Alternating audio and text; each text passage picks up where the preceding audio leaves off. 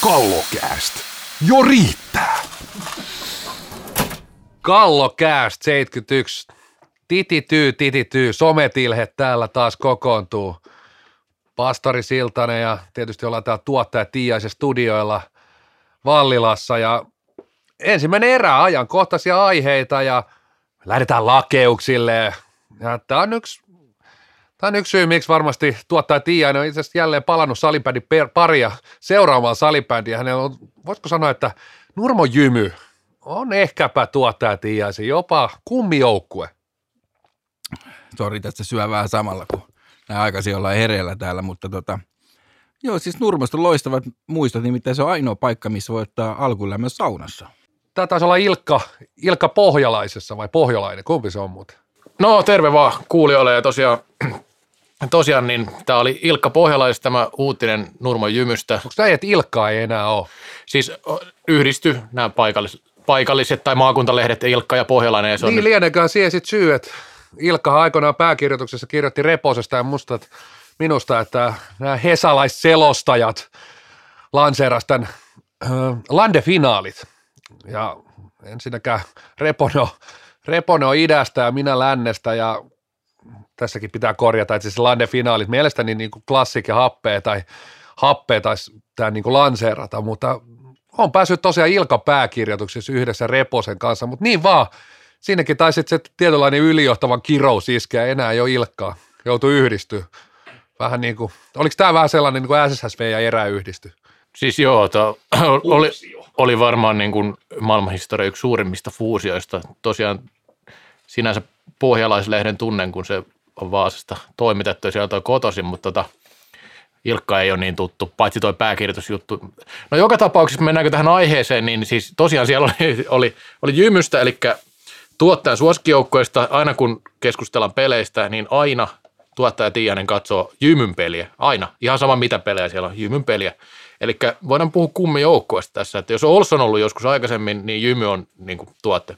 Mutta siellä tosiaan Tämä oli aika mielenkiintoinen haastattelu siinä mielessä tässä Jarmo Eteläaho kommentoi ja nosti vähän mun mielestä erikoista, että sanoi tämän ääneen haastattelussa, että tota niin, hän oli ennen joulua jo itse, siis itse, tarjoutunut jäämään pois tuosta valmentajan pallilta, koska Jymyn kausi nyt no on se nyt ollut kivikkoinen. Mun mielestä ei ole ollenkaan niin, kuin, niin huono kuin No sanotaan, no ei nyt hyväkään kausi ole tietenkään ollut kuin toiseksi viimeisenä, mutta no siellä on ollut yleensä vaikeita ja materiaali on mitä on, että ei se nyt mitään ihan niin kuin, en mä nyt tiedä mitä, mitä olisi pitänyt odottaa, siis sanotaan enemmänkin näin. Ja tota niin, mun mielestä hyvin mielenkiintoista, että hän on tarjoutunut lähteä pois ja siellähän sitten ei tietenkään seura hallitus antanut ja hän on aika pitkään kumminkin valmentanut jymyä, niin ei, mulla meni vähän ohi nyt tämä pointti, että miksi, miksi olisi jäänyt pois ja mitä sitten olisi tapahtunut.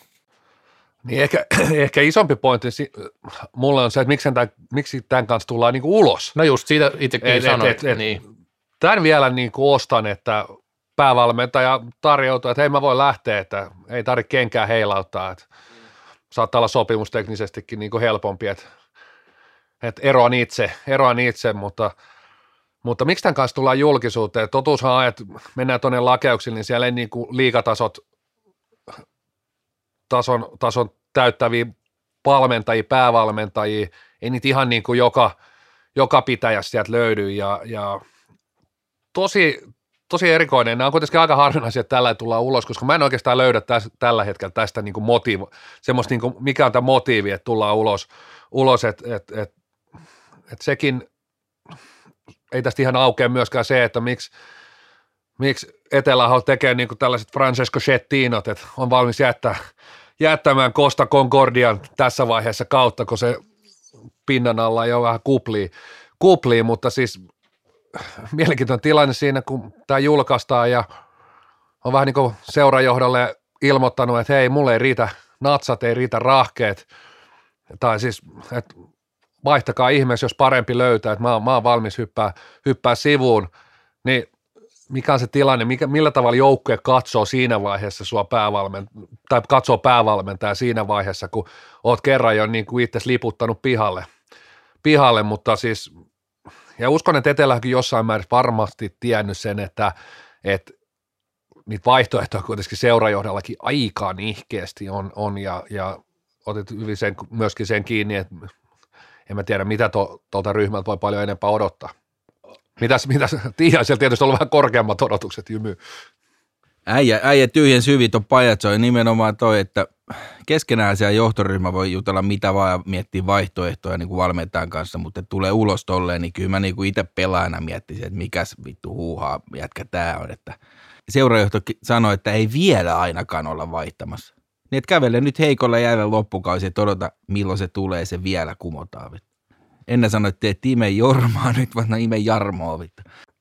On vähän koliko, kolikolla kaksi puolta, että voi ajatella, että sen verran löytyy seura sydäntä, että on valmis hyppää sivuun, mutta sitten taas toisaalta juuri näin, että et, et, jossain määrin varmasti onko siinä sitten sellainen, sellainen niin vähän oman tunnon puhdistus, että hei, että et, et siksi tulee vielä julkisuuteenkin sillä, että hei, että mä, mä olin valmis hyppäämään että sivu, sivuun, että tota noin, niin, ja on näitä muutamia, ehkä Haiski, Haiski Mäkilällä oli välillä Salpan valmentajalla oli ainakin lehdistötilaisuuksissa tällaisia, tämän tyyppisiä heittoja. Ne oli ehkä enemmän just sellaisia heittoja siinä pikku tappio, tappioputkessa, että ei vaan riitä mies vaihtoon. Ja...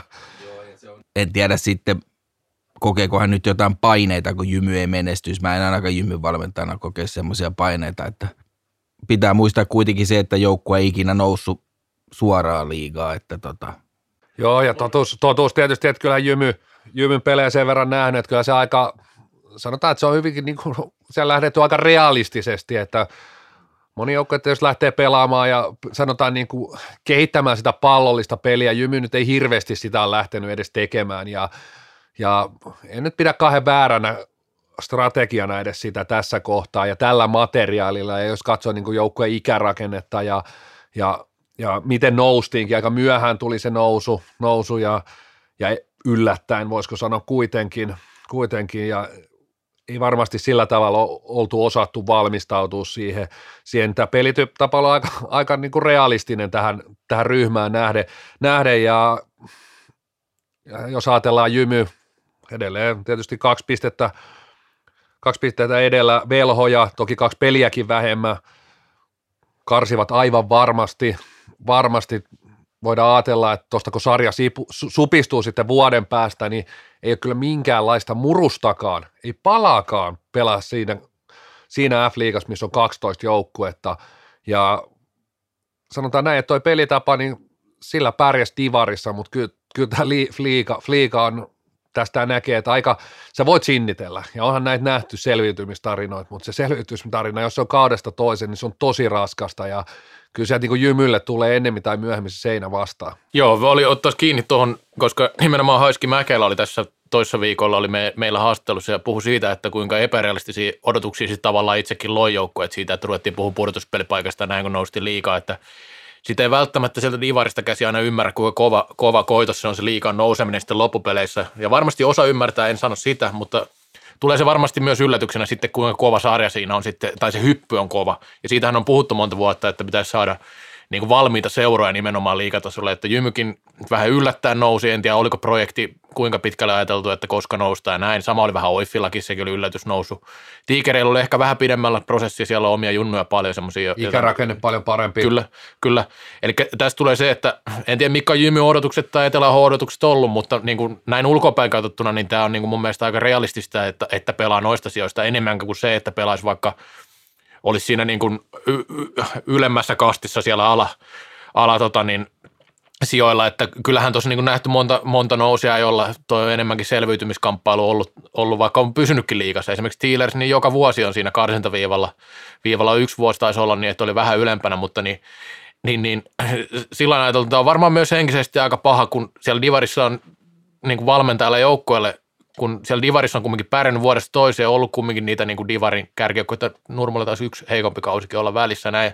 Sitten kun tulee liikaa, niin tulee se karu arki ja justiin nämä marras-joulukuut on varmaan tosi, tosi raakoja sitten, kun turpaa tulee ja, ja koko ajan semmoinen fiilis, että, että pitäisi pystyä parantamaan, mutta se ei olekaan helppoa, kun siellä on aika paljon valmiimpia joukkoja vastassa. Just näitä teidän puheenvuoroihin peilaten, niin edelleen ihmettelen, miksi Eteläho sitten lähtisi pois, koska materiaali, mitä on, ja mun mielestä pelaa siihen näiden just sitä, mitä siltä voi odottaa. Et se on just tämä, että divarista liigaa, niin se on vähän kuin ala-aste, että yläasteelle saat kuudenne, kuudennella ja koulukingi, sit sä menet seiskalle, niin saat ihan nöösipoika siellä. Et siinä tulee helposti se harha, me voitetaan vaikka divaria, me mennään ihan seuraavaksi, voitetaan Suomen mestaruus, mutta kaikki me tiedämme, että se ei ihan niin mene. No niin, jo riittää sitten jymystä mennään eteenpäin ja otetaan tästä lyhyesti meidän yksi, yksi lempi, lempilapsi, lempilapsi, Suomen Cup, hei. Sieltä, sieltä tuli oikein iso pommi. Nokia, Nokia KRP tiputti klassikin. Joo, ei, ei muita liikahuomioita nyt, nyt tullut tähän, eikä, eikä nyt tarvikaan välttämättä sitä ehtii puida sitten, kun tuo runkosarja lähenee loppua, mutta tota, niin tosiaan... Tämä Suom- NHL-tuote ennemmin tähän niin, niin kyllä, kyllä, Stanley Cup, eli Suomen Cup. Tota, niin, joo, KRP tosiaan tiputti klassikin. KRPllä vahva vire, totta kai sitten hävisi seuraavan pelin liigassa heti happeelle, että tota, niin, tuli ulos puhalusta niin sanotusti siinä on ilmeisesti, mutta tota, klassikilla on tosiaan vähän yskinyt peliä. Mulla on ainakin yksi, yksi asia, mikä siellä selkeästi yskii. Yskii niin kuin tämmöisenä merkkinä, eli niin, siellä on kakkoskentällinen, mitä katsoin tilastoa, niin kyllä tilastojen valossa ja vähän peleillä, peliäkin kun on katsonut, niin niin ottaa, ottaa suhteessa aika paljon omi liikatasolla. Et siellä oli, mitä mä katsoin, katsoin siis plus-miinus tilastoja, niin siellä oli, se oli noin puolet niistä maaleista, mitkä on tullut tasakentällisiin, niin oli mennyt tälle yhdelle kentälle. Ja se pelaa aika paljon totta kai, mutta siellä on niinku ihan, pitäisi olla maajoukkoitason miehiä. Ja esimerkiksi kolmoskentällä oli paljon parempi plus minus, no ykkönen tietenkin ihan, ihan oma luokkansa, mutta heillekin oli mennyt kumminkin omiin jonkin verran. Eli niin kuin jos oikein laskin, niin ainakin siinä vaiheessa, kun niitä laski, oli, oliko 56 maalia tasakentällisiä ja 28 oli ottanut omiin tämä kakkoskenttä siinä vaiheessa. Tämä tilasto ei välttämättä enää päde, koska Classic pelasi eilen, eilen Laspia vastaan, niin se, se kertoo siitä, että siinä kyllä sakkaa niin kuin yhdellä kentällä. Tavallaan niin kuin puolet maaleista yhdellä kentällä ei, ei ole mikään mahdottomuus, mutta toi on kumminkin kenttä, miltä odotetaan tuottoa ja, ja sit sillä niin kuin se on niin kuin silmiin nähtävää, että se homma ei nyt vaan toimi tällä hetkellä, että mitä sitten Classic meinaa tehdä, en tiedä, mutta tuo, niin mielenkiintoinen juttu näin liikasta, mutta totta kai niin KRPlle tästä kapista niin iso plussa klassikin kaataminen. Niin kuin Tami sanoi, että win the right games, eli voitetaan Suomen kappia, otetaan loppuverkka sitten happeita vastaan. Tätä nyt on odotettu, milloin klassikki kaatuu ja, ja nyt se alkaa horjumaan. No joo, Laspi vasta oli eilen tiukka peli, mutta siis katsoin tätä peliä, Nokiahan oli, oli äärimmäisen hyvä. Peli vähän solju siihen niin kuin heidän laariinsa, että, että on tuossa nähty tämän, tämän niin kuin vuoden aikana aika monta, tai pari, pari voisi sanoa, todellista kylvetystä, missä klassikko on kylvettänyt, pystynyt ottaa se pallohallinnan ja oikeastaan se peli on ollut jatko, koko ajan klassikin näpeissä. Nyt tähän otteluun tuli selkeästi sellainen virtaus, jota klassikki ei missään vaiheessa pystynyt ottaa niin kuin näppeihinsä ja kontrolliin, vaan se peli virtasi koko aika ja, ja Nokia on niin kuin todella hyvä sellaisessa, sellaisessa pelissä, vaikka se on Näätärokki on ottanut ehkä kaksi askelta parisointua alemmas ja vähän, vähän tota noin, niin, niin kyllä, kyllä se niin kuin vahvuus kuitenkin on siellä osa-alueella, osa-alueella. Ja nämä, nämä niin kuin Jonaesson, Rantala, Juhansson, kumppanit, niin oikeastaan pääsi oikeasti Laakso nauttimaan, nauttimaan niin kuin klassikkiin vastaan. Ja se, se oli, koska tuossa on nähnyt läheltä pari peliä, missä se on ollut aika tuskasta, kun tuntuu, että on niin kuin minuutti tolkulle ei saada palloa,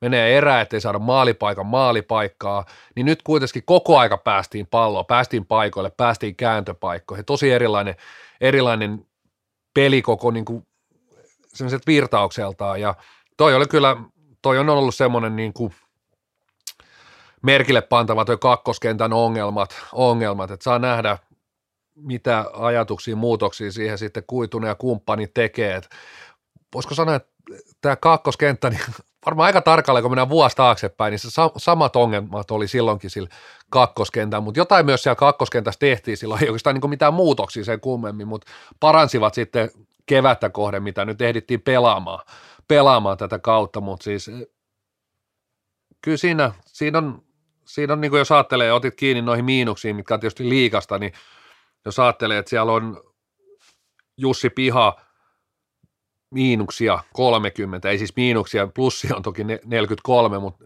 miinusmerkkisiä, että kentällä oltu, niin 30, Ville Lastikka 32, Lamminen 26, Missäs muita sieltä, Kivilehto 32, joukkue päästään 79 maaliin. Siinä on varmaan muutama maali, mitkä on tehty, tehty alivoimalla, tai siis klassikoulu alivoimalla, alivoimalla, niin siinä on niin kuin melkein, niin kuin otit kiinni, niin suurin piirtein puolet, puolet on ottanut maaleista toi kakkoskenttä omiin. Jo monta peliä on pelattu noihin. 19, joillain se ei tietysti 19 pela- peliä on pelannut Classic tähän mennessä. Joo, ja, ja katsoin myös, että klassikin erikoistilanteet oli aika heikkoja, siis niin kuin tällä kaudella, että ei ollut kärkipäätä ylivoimalla eikä alivoimalla, sitten ainakin alivoimalla aikaisemmin on ollut kyllä ihan liikan kärkeä. Mutta se nyt tietenkin klassikista, niin kuin sanoit, Jymystä, ei kun siis, anteeksi, KRPstä tietenkin, niin KRP on tosiaan parantanut monella osa-alueella ja, ja tota, Uh, niin, siis jos otetaan se, että syksyllä kumminkin ahdisti jatkoajalla ja nyt voitto, niin se kertoo siitä, että on kehitys tullut ja kannattaa lukea se Tiira Jaakon kirjoittama hyvä analyysijuttu KRPstä siinä joukkueen sisältä avattiin, mitä on tehty eri tavalla ja se näkyy kentälläkin hyvin nyt. Tämä on myös henkinen puoli. Kyllä me tiedetään, että siellä taito on ollut vaikka kuinka paljon ja nyytti heilunut, mutta niin tämmöinen henkisen puolen, nyt se voitto tuli oikeassa pelissä tämmöinen, että voitetaan jotain, niin katsotaan keväällä. Siellä on ihan eri KRP niissä gameissa kuin aikaisempina vuosina. Ja siellä on tosiaan finaalissa, Suomen Cup-finaali Riihimäen Cox Areenalla. Siellä katsotaan sitten Korppu vasta SPV. Paljonkohan Riihimäellä on seuran, seuran kannattajia ja pääseekö sinne katsojakaan tuskin. Jos halutaan vielä nostaa nämä tilastot, niin voi nostaa tämä alivoima ylivoimatilasto. Eli alivoimalla klassikko on päästänyt 17 maalia. Eli neljänneksi eniten. Eli siellä erikoistilanteessa ja ylivoimalla tehdyissä maaleissa on jymyn edellä kolmas toista sarjassa, eli, eli tota toisiksi huono. Aika, aika siis niin kuin huono on ollut siis myös erikoistilanne pelannut. Kyllä, tuossa toki prosentteja ei nähdä, mutta ei, ei ne Ei, kyllä ei. To, noilla maaliluvuilla kor, kovin korkeita varmastikaan ole. Nämä prosentit pitää tarkistaa sitten tilast, Reposen tilastonurkkauksesta, koska näitä ei tietenkään mistään löydy. Ei, näitä ei taida löytyä myöskään issukausikirjoista. Mutta jo riittää Suomen Cup, siihen varmasti tuohon finaaliin palataan tosiaan SPV vastaan KRP. Ihan kiva vaihtelua, tai no KRP oli viime vuonnakin, mutta kuitenkin nyt, nyt saadaan, saadaan kannun SPVlläkin pitkä, pitkä, Kymmenen vuotta. kymmenen vuotta mestaruudesta.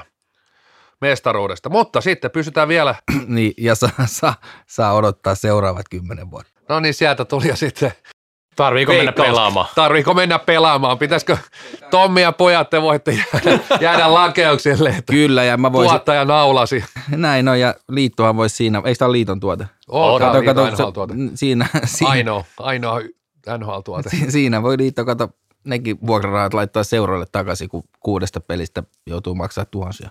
Pysytään hei vieläkin maan, maan kamaralla. Mitä vielä? Vielä, vielä. Mihin sä olisit halunnut lähteä? Mediatuomarit. Tämä oli kova juttu. Siellä oli pastori Sirtanen pitkä, pitkä jo hillonnut tätä tietoa. Siellä Töölön, Töölön asunnon jääkaapi ylähyllyllä hillonnut tätä. Ja kenet hän kaivokaa sieltä, kenetpä muu kuin Lasse Vuola, Tero Fordel, Free Vuola Fordel, neljä vuotta kaverit on hyllytettynä ollut liiton toimesta. Pistettiin silloin neljä vuotta sitten pudotuspeleissä hyllylle. Mikä se syy oli se? Se oli joku yksi virhe, mistä tuli ja sitä ei ole koskaan. Tuolla on Niin. foorumeilla muutama, joku otteluvalvojakin useampaan otteeseen räksyttänyt, on tullut viestiä ja mailia meillekin päin tästä, että, että nämä sometilhet ja pipopäät ei ymmärrä mitään tästä, mutta eipä ole tullut koskaan myöskään sieltä päin Alakivenmäen tieltä tai erotuomarivaliokunnasta tai keneltäkään yhtään minkäännäköistä perustelua tähän, miksi aikanaan Lasse Vuola ja Tero Fordel hyllytettiin. Mä odotan, milloin näitä otteluvalvojia aletaan hyllyttää. Sieltä tulee nimittäin semmoista diibadaabaa. Mutta toi oli todella hyvä idea. Ja tämähän oli, tämähän oli loistavaa reagointia, koska tämähän oli liiton omassa pamfletissa tuossa joulukuun tienoilla. Joulukuun lopussa taisi tämä pamfletti tulla, Mika Hilskan kirjoittama pamfletti.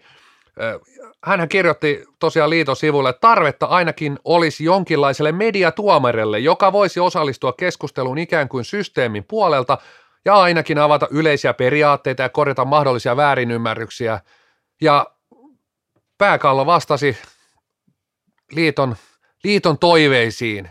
Joululahja toive pukille kirjoitettu siellä ja nyt pastori Siltanen toteuttaa nämä toiveet. Joo, unelmista totta tosiaan. Joo, ajatus on ollut kyllä pidempään se, että näitä hommia olisi ihan hyvä, hyvä, hyvä yrittää avata jotenkin semmoisten henkilöiden kautta, joka tuntee järjestelmät, tuntee sen sisältäpäin. Heilläkin toki aikaa siitä, kun on viimeksi ollut aktiivituomareita sattuneesta syystä.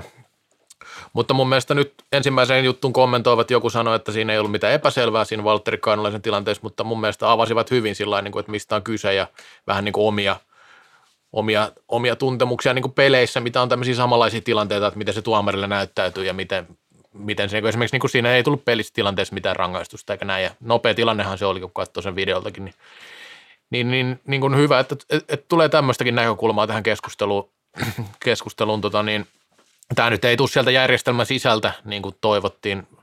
En, en jäänyt sitten odottelemaan näitä kaikkia kirjekyyhkyjä ja haukkoja, että, että olisi tämmöinen asia joskus tapahtunut, mutta tota, mun mielestä on ehkä hyväkin, että se tulee meidän kautta se.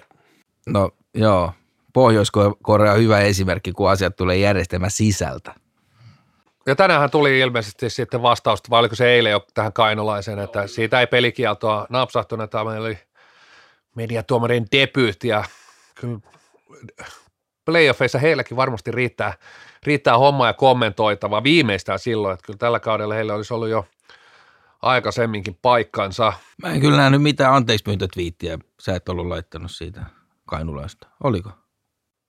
En ole siitä, en ole vielä laittanut mitään. No, ai jaa. Niin usein joku kainulainen tekee jotain. Niin että, kyllä. Että, tuota, Menee samaan koriin. Mutta täytyy se vielä sanoa herrojen puolesta, että äh, hienoa, että lähtivät mukaan, että tuolta järjestelmän sisältä nimenomaan niin on aika usein semmoinen olo, että ei ehkä uskalleta tai haluta kommentoida kovin suoraan tai tulee semmoista epäsuoraa kommentointia, niin, niin he, he lähti kumminkin aika reippaasti tähän mukaan ja sitten sillä niin kuin nimenomaan kommentoimaan suoraan, suoraan ja asian ytimessä, että ei mene semmoiseksi – että katsot tämä, tämä pykälä täältä ja täältä, niin sitten ymmärrät, mistä on kyse, vaan yritetään avata nimenomaan sillä niin kuin mahdollisimman suoravasti ja sel- selkeästi luettavasti ne asiat, että ei, ei, ei, jää, ei tule enää yhtään enempää epäselvyyksiä. Joo, toi on tärkeä ja siis nimenomaan siis, tämä on välillä se ollut se kompastuskivi ja jos Pääkalofoorumikin taas lueskeli tuossa tossa ja siellä, siellä näiden mediatuomareita ja alettiin jo, voisiko sanoa vanhasta omasta leiristä sättiä, niin oikeastaan mentiin juuri tähän, että katso pykälä se ja se. Se ei ole niin kuin, se ei ole niin kuin fanin tai meidän katsojien, meidän laji, kats, me katsotaan tätä lajia. Tämä on meille niin kuin viihdettä, viihdettä. Ei, mihin tarkoitus on mitään pykäliä? Ei, siis jos ajattelette, että tuolla on San Siiro täynnä, 60-70 000 katsoja, niin ei niistä ole yksikään jo lukenut sääntökirjaa. Ei ainoakaan katsoja ole lukenut sääntökirjaa. Se on aivan varma. Tämä on ihan sama asia, että niitä on turha päteä sieltä pykälä se ja se, koska nimenomaan se pitää aukasta sillä tavalla, että sen ymmärtää tuo Hakaniemen mummokin ja tuottaa Tiiainen. Koska tota, mä haluaisin tietää, kuinka moni aktiivipelaa ikinä on lukenut sääntökirjaa. Mä en ole avannut ikinä sääntökirjaa ei yhtään yksikään. sivua. Ei yksikään. Ei pelaista yksikään. No, no niin, siis tästä oli Tuomareposen se juttu, mistä ollaan puhuttu monesti viime keväänä, niin siinähän ihan maajoukkueen kapteenista lähtien kommentoitiin juuri näin, että ei ole sääntökirjaa sinänsä avattu, että ehkä pitäisi. Koska nimenomaan tämäkin oli minulla aivan uusi, kun Löde kertoi joskus, että salipädin säännössä ei saa taklata. Niin. Sehän, sehän toteutuu. Kyllä, kyllä. Mutta hei, vielä semmoinen vielä. Fordel Vuola, ihan, ihan mun suosikki jätkät päästiin nostaa kannua yhdessä, kun ne tota, palkittiin vuoden parhaana erotuomareina. Se oli sama vuosi, kun hyllytettiin. Mikä oli mun mielestä aika tragikoomista, että Suomen parhaat erotuomarit hyllytetään yhdestä virheestä.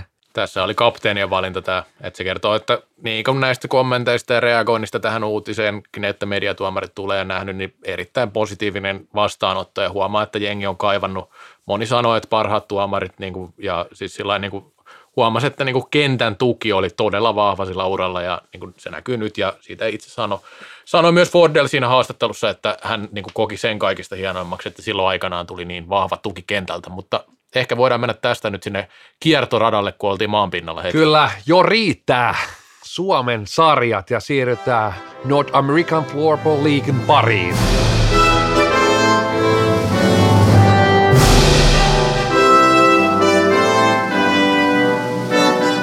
North American Floorball League, eli NAFL.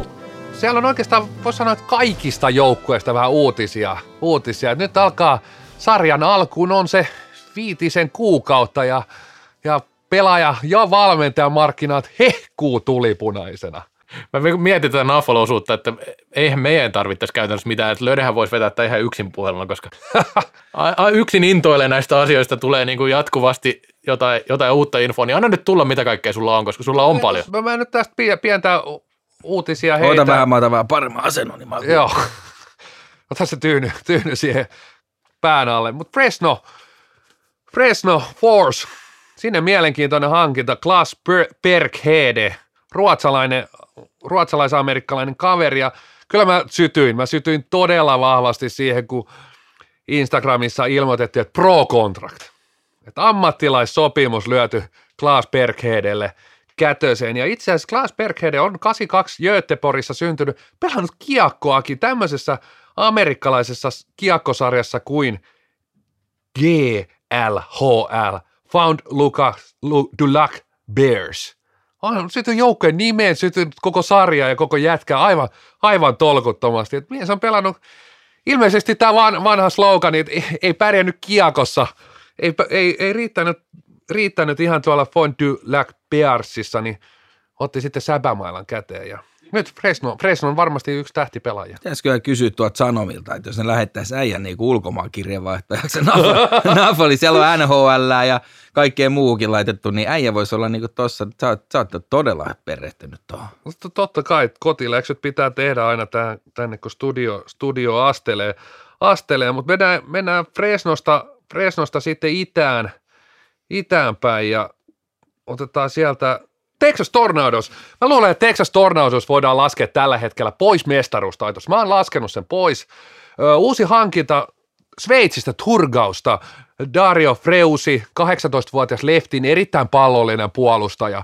Mutta kun katsotaan Texasin hankintoja, sitten on tullut 17-vuotias kaveri, 18-vuotias Freusi, sitten Conor 16-vuotias, 19-vuotias, kaikki alle 20 hankintoja. On, on selkeästi satsaus tulevaisuuteen.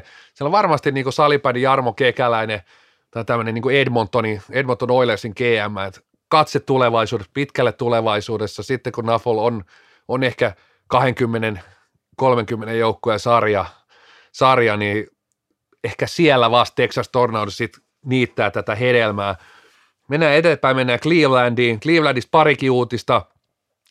Itse asiassa Cleveland hankki sitten Ralph Masarczykin. En tiedä, onko saksalainen, hänen kansalaisuutta ei sanottu, mutta pelannut Saksassa Dresdenissä Saksan kolmostivaria, tai itse asiassa kolmosliikaa, kolmosliikaa, ja itsellä ei ole, nyt olisi pitänyt tietty puhelu ottaa pääkallon toimituksessakin ollut näitä saksalais, Saksan kirjeenvaihtajia, että minkä tasoinen tämä Saksan, Saksan kolmanneksi korkea sarjataso, mutta tosiaan sieltä kaivettu Ralf Mazarczyk.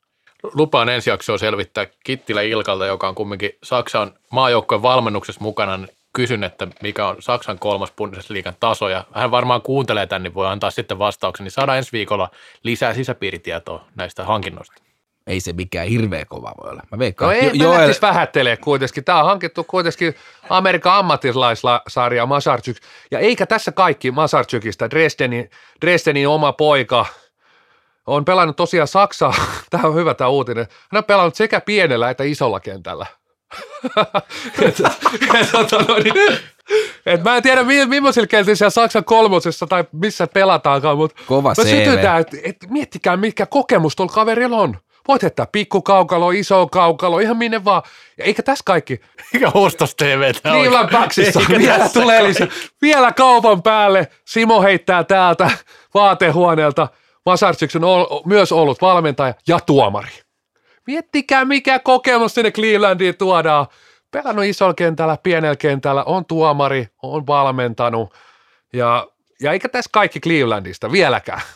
Vielä siellä on puolitoista kuukauden päästä tryoutit, jotka maksaa 150 dollaria.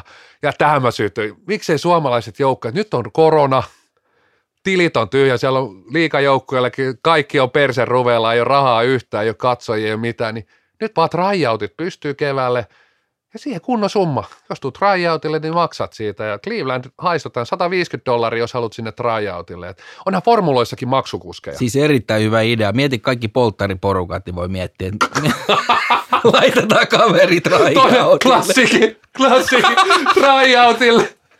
Valtteri voi siinä kuitunen ihmeessä, kun toinen kautta siellä joku jossain possupuvussa painaa, painaa tryoutille. No tää on maksanut nää. No ei, mä tiedä miksei. Tämä nyt toisaalta voisi olla joku vähemmän vakava ansaintalogiikka, että pääsee osallistumaan harjoituksiin kerran joskus. Toi kuulostaa myös siltä, että mehän voitaisiin ottaa meidän vieraille kanssa niin, että pitää maksaa, että pääsee aina Tässä on muuten tulee- loistava idea. Ja itse asiassa tällä jälkikäteen niin lähetetään myös lasku Kyllä. nykylle, nykylle sitten tuplana. Joo, kyllä nyky on kaksi kertaa. Niin Kyllä. totta. Joo, joo. Ja sitten otetaan vielä tietysti Pastori Siltasen kummijoukko Fort Worth ex-Panthers, nykyinen Jaguars. Kyllä. Sinähän tuli päävalmentaja.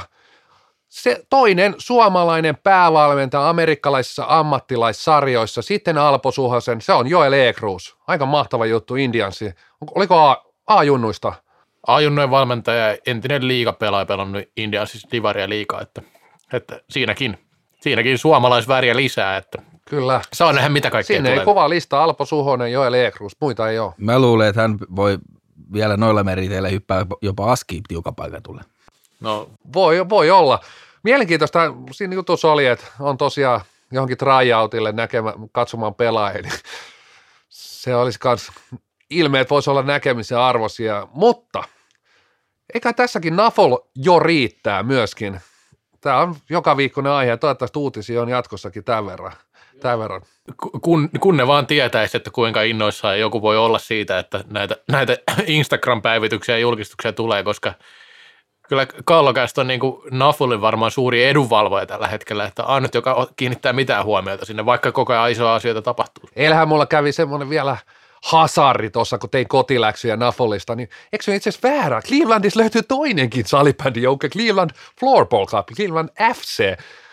FC ja sytyy kyllä joukkojen nettisivuihin aivan todella isosti.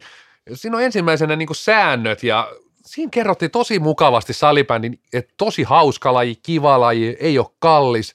Ja tässä ei tapahdu loukkaantumisia ja siitä syystä, että maila on kevyt.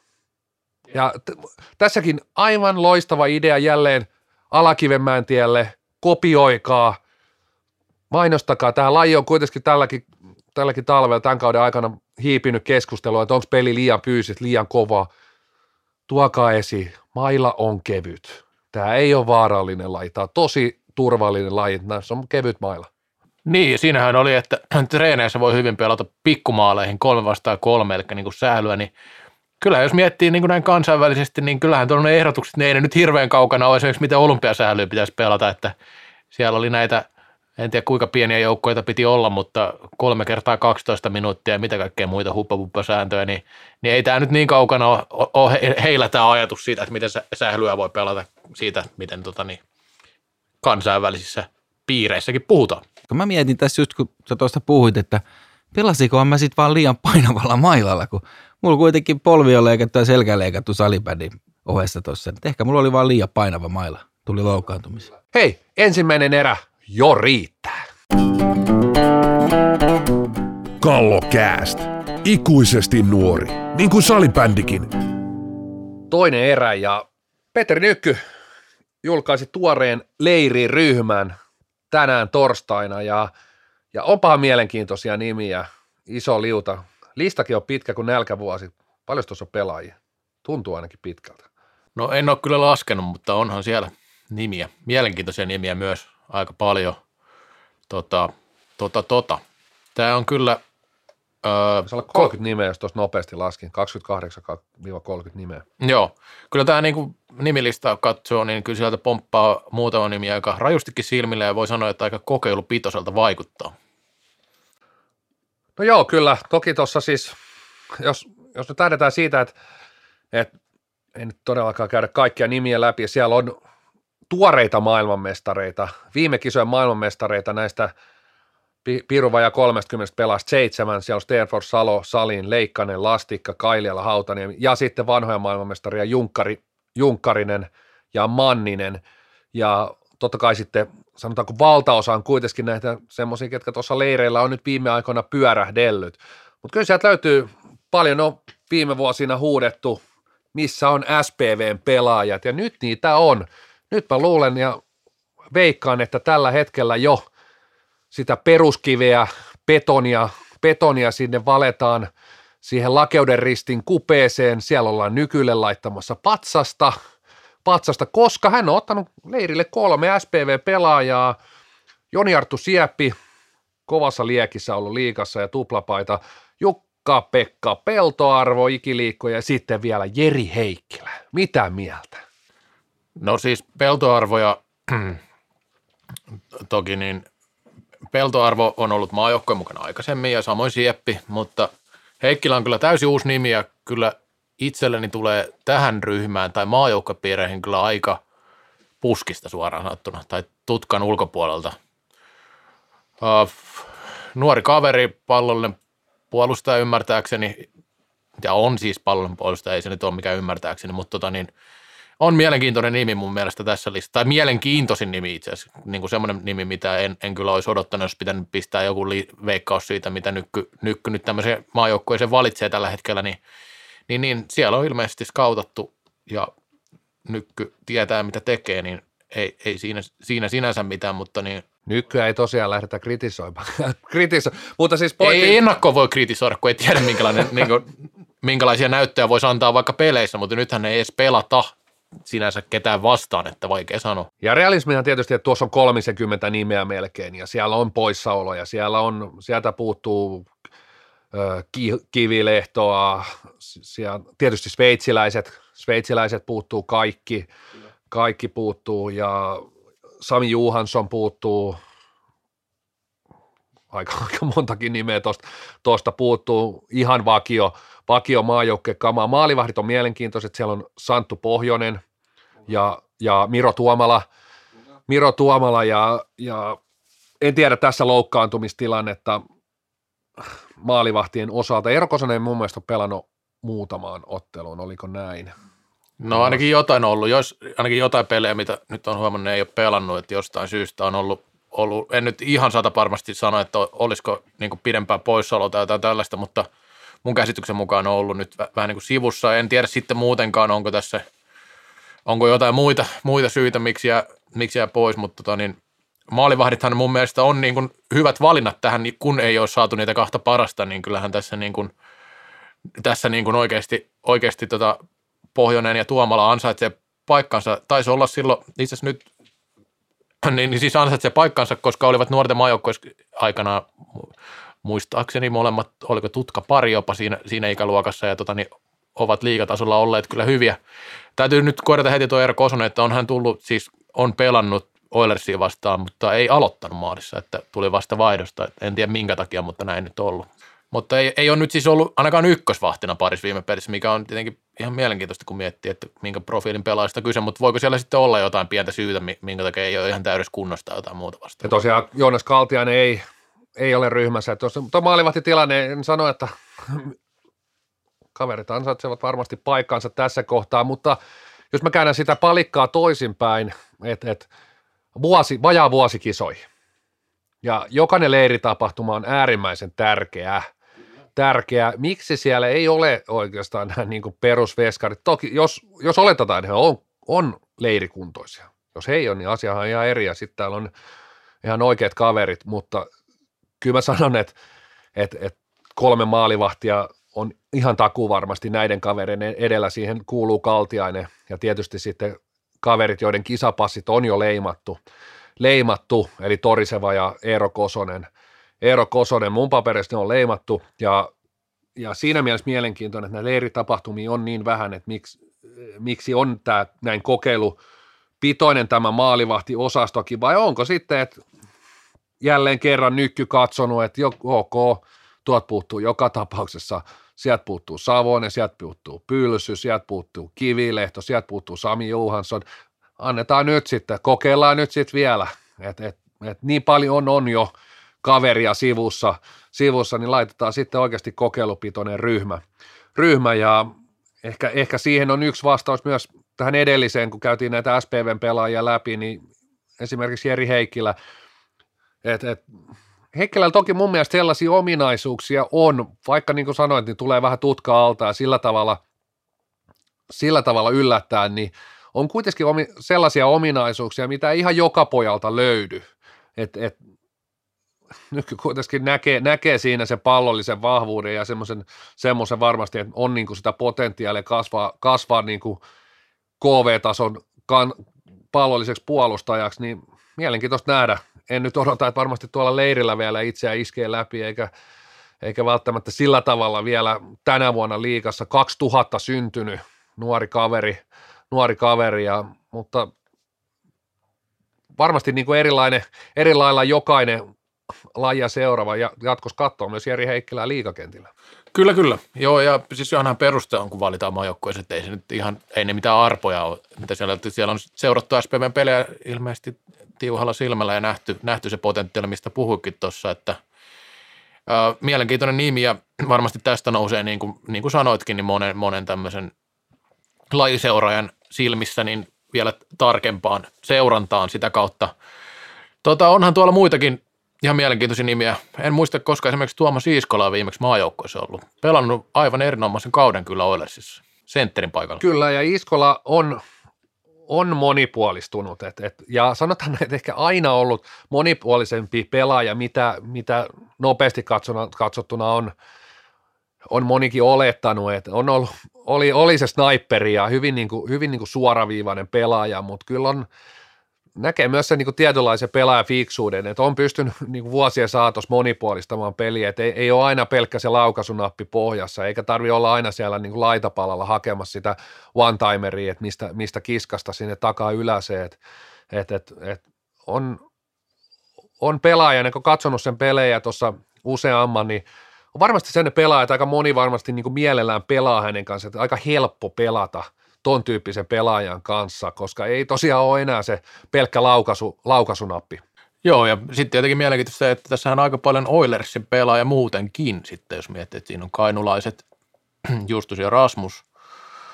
Rasmus, Jesperi Linfors myös löytyy, Markus Markkola, sitten tuolla tota niin, Antti Suomela on myös mukana puolustuspäässä ja Matias Veikkola, että siellä on niin kuin ketjullisen verran vähän ylikin pelaaja Oilersista, että yleensä kun sanotaan, että klassikista, klassikista on toki nytkin ihan mukava määrä pelaaja, niin sitten on otettu näistä muistakin hyvin pelaavista joukkueista, niin, niin tota, jengiä on Turustakin kyllä jokunen jätkä, ja siellä on tietenkin yksi, yksi pieni yllätysnimi myös, eli Erik Sturkors mukana. No kyllä mä pidän kuitenkin yllätysnimenä tässä, tässä ryhmässä. Toki Sturkorsikin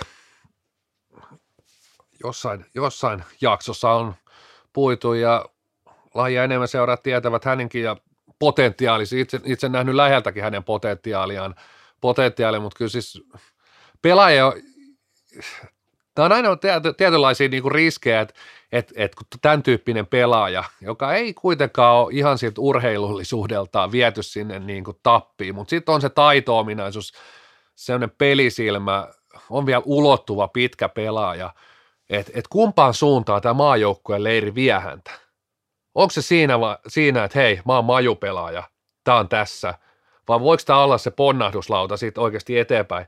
Ja jos Turkorsissa tämä on ponnahduslauta, niin se on kuitenkin, mä lasken, mä pitkään laskenut sen jo pelaajaksi, joka voi ottaa oikeasti niin tosi isoja harppauksia, jos löytää se urheilullisuuden, fyysisyyden.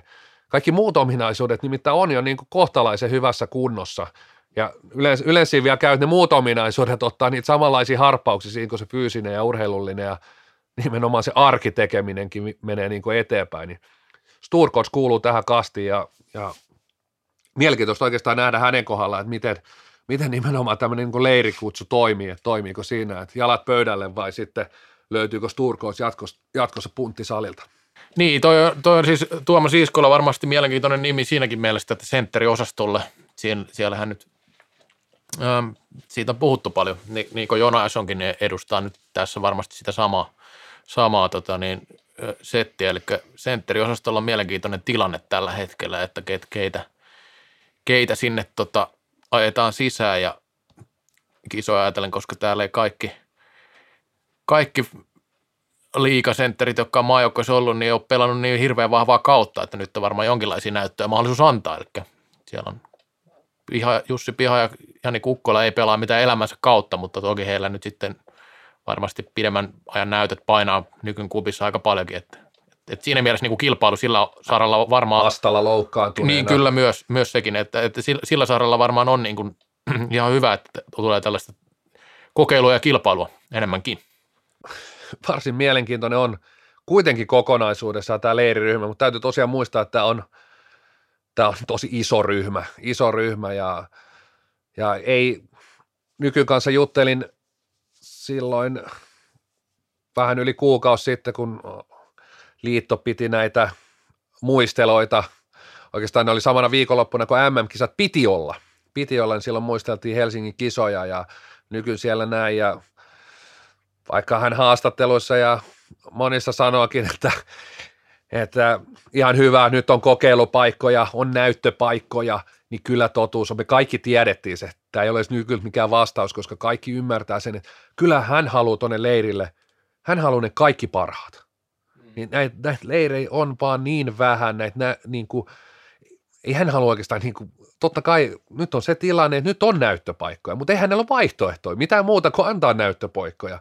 Mutta kyllä hän haluaisi sinne, sinne sen oikeastaan ryhmän, niin että hän näkee, että tuossa on MM-kisaryhmä, siihen ehkä vielä X määrä pelaajia, viisi, viisi pelaajaa siihen päälle, tappelee niistä viimeisistä pelipaikoista, luoda sitä henkeä. Ei tässä, tässä ei vielä niin rakenneta yhtikäs mitään matkaa mihinkään MM-kisoihin.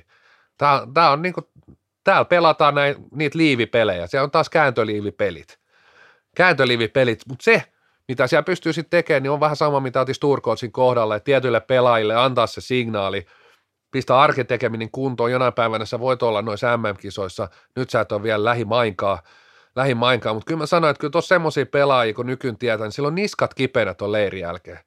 Sä ajattelet, että ei, ei, ei nämä ei osaa pelaa kyllä niin KV-tason peliä yhtään. Mä sanoin, että niin kuin, tekisi mieli puranapurkki lähettää mukaan, että et, et, kyllä tuossa saa nykky pyöritellä päätä. Joo, joo, ehdottomasti tämä on. Ja sitä paitsi pitää ottaa huomioon, vaikka itse vähän mietin sitä, että kun MM-kisavuonna nyt leirejä vähän näin, että kuinka kokeilupitoinen tämä ryhmä on, niin totuus on myös se, että sitten yleensä kun on pelattu MM-karsintaa, niin kyllähän sekin ryhmä yleensä on ollut todella kokeilupitoinen. Suomi nyt ei olisi pelannut mitään karsintaa tietenkään, koska on isäntä, mutta siis se, että että ei se nyt tavatonta ollut tässä vaiheessa vuotta, mutta toki tämä korona aiheuttaa haasteita muutenkin, että se on ihan varmaa, että jokaiselle leirille et saa jokaista pelaa, mikä haluaisit, haluaisit johtuu sitten koronasta tai ei, ei, ja sehän nyt on tietenkin arkitodellisuutta muutenkin, mutta tota niin, Mä mietin vaan sellaista, että tuleeko mieleen sellaisia nimiä, mitä olisi vielä halunnut ehkä nähdä tässä niin kuin näin ulkopuolisen silmin tässä maajoukkueessa vai, vai jäikö tästä sellaisia No nimiä? kyllä yksi selkeä nimi itsellä on Valte Karvonen. Erinomainen kausi ja menee sinne sentteriosastolle, sentteriosastolle ja oliko edes siinä U23 joukkueessa, missä oli muutama hassu pelaaja, niille ei enää kääntöliivit riittänyt ja siellä oli ihan niin muutama pelaaja, toki he ilmeisesti leireille se U19 kanssa, mutta Karvone, mutta nykyyn tuntien tuskin edes on kuullutkaan pelaajasta tai tiedä mitä pelipaikkaa Karvonen pelaa. Karvonen pelaa, että et, se on tietysti aina, aina kuulee välillä, välillä nykyistäkin tätä kritiikkiä, että eihän se ole niin nähnytkään tätä kaveri tai kuullutkaan, mutta tietysti voidaan aina kääntää se kysymys toisinpäin, että näetkö, näetkö Karvosen tällä hetkellä M-finaalissa Helsingissä, no en näe itsekään, mutta, mutta mun mielestä olisi kuulunut olla tässä ryhmässä. Ehdottomasti. Tulee ensimmäisenä mieleen. Sentteriosastolle myös Tepsistä esimerkiksi Ville Hirvisuo on semmoinen, mitä voisi maajoukkueessa miettiä yhtenä nimenä. Ää, tietenkin tämä nyt on Mut vähän... olla, että Karvonen, jos, jos se show olisi jatkunut, niin olisi hyvinkin, mutta pojat ei sitten tykännyt enää tästä meidän os, ohjelmaosiosta, niin, mutta olisi voinut hyvin olla maajoukkueessa, jos, jos oltaisiin jatkettu Karvonen, Veteläinen, Rantaniemi showta. Niin, mä mietin, mietin vielä ulkomaalta, kun tässä on tietenkin ulkomaalta nyt ei voida ottaa pelaajia, niin tuli mieleen vaan, että vähän, vähän Suomessa jää tutkana alle ehkä se, että Kevin Söderling on pelannut aika hyvän kauden Ruotsissa, tehnyt kumminkin oliko 25 pistettä, 18 peliä ja melkein maalin per peli, ja Sirius on, niin kuin, se on heikoimpia joukkoja, että siinä saaressa taitaa olla toiseksi viimeisenä Ruotsin superliigassa niin kuin, vahva, vahva kausi sillä niin kuin hyökkäillä, jos miettii. Tietenkin puhutaan vain pisteestä, mutta Suomella kumminkin tuo vasen kaista on ollut vähän semmoinen kysymysmerkki, niin en, en näe, että hän olisi niin MM-kisan pelaaja tällä hetkellä, ei, ei tietenkään niin kuin, ihan niin pitkälle tarvitse vetää, mutta niin kuin kokeilumielisenä pelaajana, niin maajoukko, on hän ollut siis maajoukkoissa aikanaan mukana, mutta siinä on yksi mielenkiintoinen nimi, mikä jää nyt osin koronankin vuoksi varmasti ulkopuolelle kaikista näistä kokeilusta. Joo, luulen, että kuitenkin hän kuuluu semmoiseen, semmoiseen että, että, että on, on suht aktiivisesti varmasti maajoukkueen jonkinnäköisessä tutkassa, tutkassa ja on se tietysti niin kuin nimiä, mitkä voisi olla tämmöisessä listassa. Tämä lista on niin laaja ja siinä alkaa olla semmoisia rajatapauksia aika paljon, että, että joku Mikko Laakso tulee mieleen, voisi olla hyvin, hyvin niin kuin tuolla, tuolla Joni Henttonen myös. Joni Henttonen, miksei näistä nuorista just Westerinen, Valtteri Westerinenkin, et, et, paljon tulee, nyt ryhmässä ei ole esimerkiksi Heikki Iskola. Ne on loukkaantunut. Okei, hän on loukkaantunut, selvä. Se on, siinä tuli vastaus. vastaus. Öö, Miska Mäkinen. Loukkaantunut. Ai sekin on loukkaantunut. Nämähän on niitä varmaan syitä sitten. Että, kyllä, kyllä. Totta kai nämä niin, vaikuttaa. Et, et, et, mutta mitä voisi nähdä, nä, nähdä täällä kuitenkin, että mutta ehkä siinä suurimmat nimet, mitä nyt nopeasti tulee mieleen. Joo, ehdottomasti näin ja en yhtään epäile, etteikö siellä maajoukkueessa näitä pohdita ja ja sitten vielä se, että, että eihän Nykky tee yksin sitä työtä, kaikkea sitä skauttaustyötä ja seuraamista, että hänellä on silmiä ja korvia ympäri Suomea ja sitten on valmennustiimiin kuuluu muita nimiä myös, jotka seuraa näitä pelaajia, että ei se nyt ihan näin yksinkertaisesti. Ja sitten on vielä tämä Kallokääst, joka nostaa näitä vähän tuntemattomimpia nimiä esille ihan sieltä Oulua myöten. Niin, onko Reolla jotain nostaa jymystä vaikka? Olisiko Didrik Lillas kuulunut ryhmään? En mä muista niiden kenenkään nimiä. Mutta Olisiko Etelään on mahtunut vielä? Valmennusryhmää. Armo Etelä halusi sitä kuuluisaa hyökkäyspeliosaamista. Olisiko tota, niin sen takia hän olisi lähtenyt lapuille, että olisi päässyt maajoukkueeseen? Siis täällähän on itse asiassa tässä kuuluisessa U23-maajoukkueessa varmaan osin tota Reeksan mainostuksen ansiosta Matias Mäenpää Nurmo Jymy löytyy hyökkäysosastolta ja tuonne on kuitenkin valittu aika vähän pelaajia, että en, en, en yhtään epäile, etteikö liittyisi tähän asiaan. Hei, maajoukkue jo riittää ja mennään kolmanteen erään. Ai vitsi, oli siellä toinenkin, Eetu Puntanen. Se on muuten hyvä pelaa. Se on aika.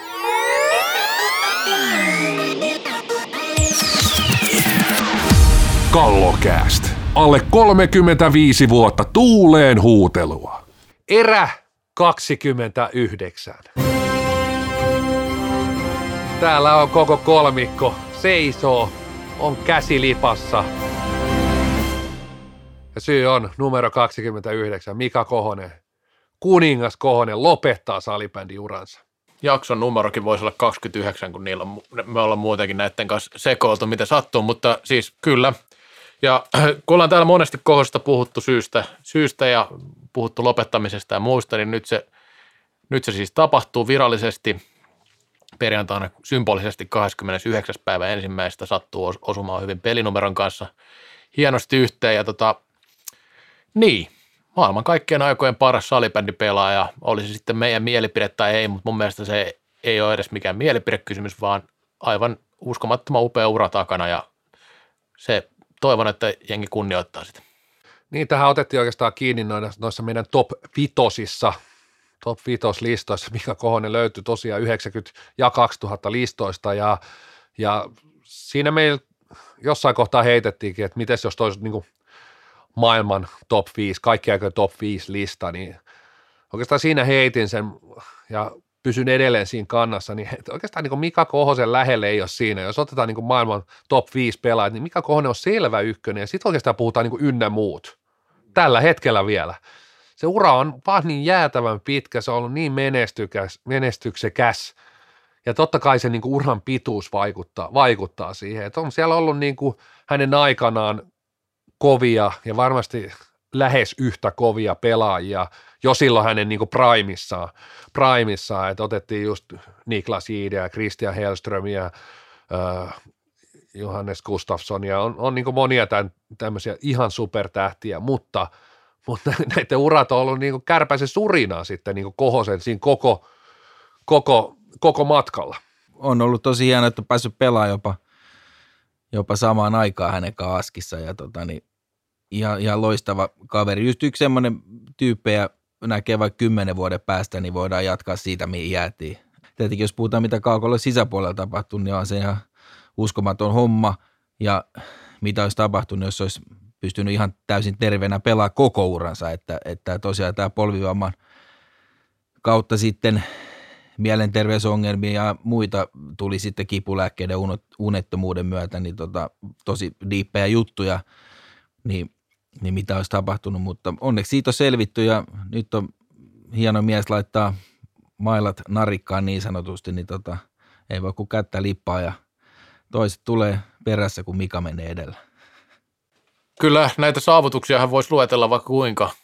On, on Ruotsin mestaruksi iso pino, on Euroopan Cupin voittoa ja Champions Cupin voittoa.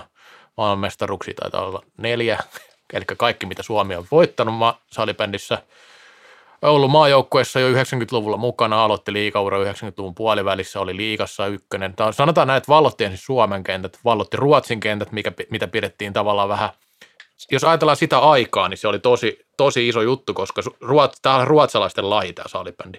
Ja Mika Kohonen otti sen Ruotsi omakseen sitten omalla, omalla tekemisellään. Ja sitten jossain vaiheessa Suomi, Suomikin sitten vallotti Ruotsin näillä MM-kentillä, että siinä on niin kuin Mika Kohosen tarina nivoutuu mun mielestä siihen myös siihen Suomen niin kuin yleiseen menestystarinaan. Ja sanoisin, että Kohonen on varmasti vaikuttanut paljon siihen, että kuinka paljon paljon sitten suomalaisiakin pelaajia osattu sen jälkeen arvostaa, koska ruotsalaisista on ollut aina sillä kumminkin ylpeitä itsestään ja omasta, omasta toiminnastaan. Ja Kohonen näytti, että Suomesta tulee, tulee tällaista talenttia, niin se on sitten varmaan tasottanut matkaa muille suomalaispelaajille. Niin ja oliko se 2000 kauden jälkeen, kun hän Ruotsiin, Ruotsiin lähti ja, ja todellakin muistaa itse silloin pelanneena, kyllä se Ruotsi, Ruotsi pitä, piti niin kuin erittäin kovana mestana salibändipelaajalle ja taisi olla, naputtiko yli sata pistettä heti ekalla kaudella siellä. No joo, mä olin tähän, oikeastaan tähän Ruotsiin ja tosiaan ensimmäinen kausi 2000-2001 Palruk Innebäni Klubben, legendaarinen Tukholman lähiöjoukkue ja ehkä kausi 29 ottelu, 39 plus 68, 107 pistettä, vuoden pelaaja ja vuoden tulokas. Sama, samana vuonna hän oli ö, Ruotsin vuoden pelaaja viidesti. Eli eka kerran silloin 2001, 2001 ja sitten 2009-2010 vuoden maailman koko vuoden salibändipelaaja viisi kertaa myöskin, myöskin viimeisin 2012 ja, ja, ja toi, mitä otit kiinni, nimenomaan siis, että Ruotsissa on ihan älytön dominointi, yli tuhat pistettä, kun otetaan runkosarjat ja pudotuspelit, niin yli tuhat pistettä Ruotsin, Ruotsin pääsarjassa. Ja, ja jotenkin eilen kun mietti tätä, niin mietin vielä sellaista, että vaikka Kohonen on äärimmäisen arvostettu, etenkin niin kuin lajipiirissä ja piirun lajin ulkopuolellakin, niin olisiko hän vielä arvostetumpi, jos hän olisi pelannut itse asiassa Suomessa vielä enemmän, vielä pidempään, vielä kauemmin. kauemmin. Et, et, tätä mä lähdin niin miettimään, että et, et, et, et kuitenkin sanotaan, että suurin osa urasta tuolla, tai parhaimmat vuodet on se 2000 2010, ehkä vielä 2012, mutta sanotaan, että toi vuosikymmen on kuitenkin hänen prime. Kyllä. Ja, ja ylivoimaisesti, niin toki siellä oli tota noin, käynti happeessa, silloinkin, silloinkin ihan muheet pinnat, sata pistettä silloinkin, yksi kausi. Olisiko se armeijassa muistaakseni vai mikä siinä oli kuvio? En muista sitä. En tiedä, mutta hilas kyllä happeen finaaleihin. Kyllä, kyllä. oli siihen oli finaalissa kova. sinä vuonna, sinä vuonna, mutta joka tapauksessa niin – niin tuolloin ei kuitenkaan media, ei salibändin, salibändin media, eikä some, eikä tällaiset, niin se Kohonen on ehkä kuitenkin, me nähdään tämä laji kuplan sisällä ehkä eri tavalla, että sitä on seurattu ja Kohonen on nähty ja näin poispäin, mutta mä näen, jopa sanoisin, että no kuitenkin jopa piirun aliarvostettu. Etenkin tuolla, jos katsotaan sitä hänen primiaan. Sitten voidaan niin mennä tulla tänne niin tämän vuosikymmenen, tai siis viime vuosikymmenen, nyt juuri loppuneen vuosikymmenen niin loppupuolelle. Kun hän edellä oli maajoukkueessa ja oikeastaan aina otettiin se, se, se kortti, että kohon on hidas, hän, hän ei pitäisi enää. Nyt on, niin kuin, nyt on nykkyy saunotettu, hän ei pitäisi enää olla maajoukkueessa. Jälleen sitten nähtiin oikeastaan se, se puoli, mikä ehkä myös paino vähän, että, että oliko se jossain piireissä kohonen sitten heitä nyt lainausmerkki, yliarvostettu, että hän oli maajoukkueessa, mutta sitten samaan aikaan mä näin silloinkin, että on hän piirun aliarvostettu, koska pidettiin, että hän ei missään nimessä, missään nimessä pitäisi olla enää maajoukkueessa. täytyy sanoa, että kun hänen kanssa juttelin aika pitkään eilen haastattelin, niin, niin tota, kysyin tästä, tästä asiasta, tästä arvostuspuolesta nimenomaan, koska näen sillä että Ruotsissa hän on erittäin arvostettu. Jopa arvostetumpi kuin Suomessa, jos ruvetaan katsoa sillä niin kuin kansakuntaa kokonaan. Ja tässähän näkyy tietenkin se pitkä ura siellä Ruotsissa, mutta, mutta niin kuin Ruotsi on myös erilainen urheilukansa kuin Suomi, ehkä jollain määrin. Tämä onkin siis erilainen, ei sitä nyt tarvi ruveta kiistää millään, mutta tota, niin, kyllähän hän on Ruotsissa, siis se on tosi kova juttu, että on niin kuin suomalaisena pelaajana päässyt Ruotsissa semmoiseen asemaan, kuin mitä Mika Kohonen on Ruotsissa salibändissä ja urheilijana ylipäänsä, että kyllähän se on kova juttu. Ja tietenkin kun puhutaan tästä 2010-luvusta, niin tosiaan 2010 hän itse sanoi, että oli viimeinen vuosi, että hän oli täysin ehjä, että pystyi tekemään sillä asioita kun halusi tai tuntui siltä, että kroppa kestää sen, mitä, mitä haluaa ja pystyy tekemään.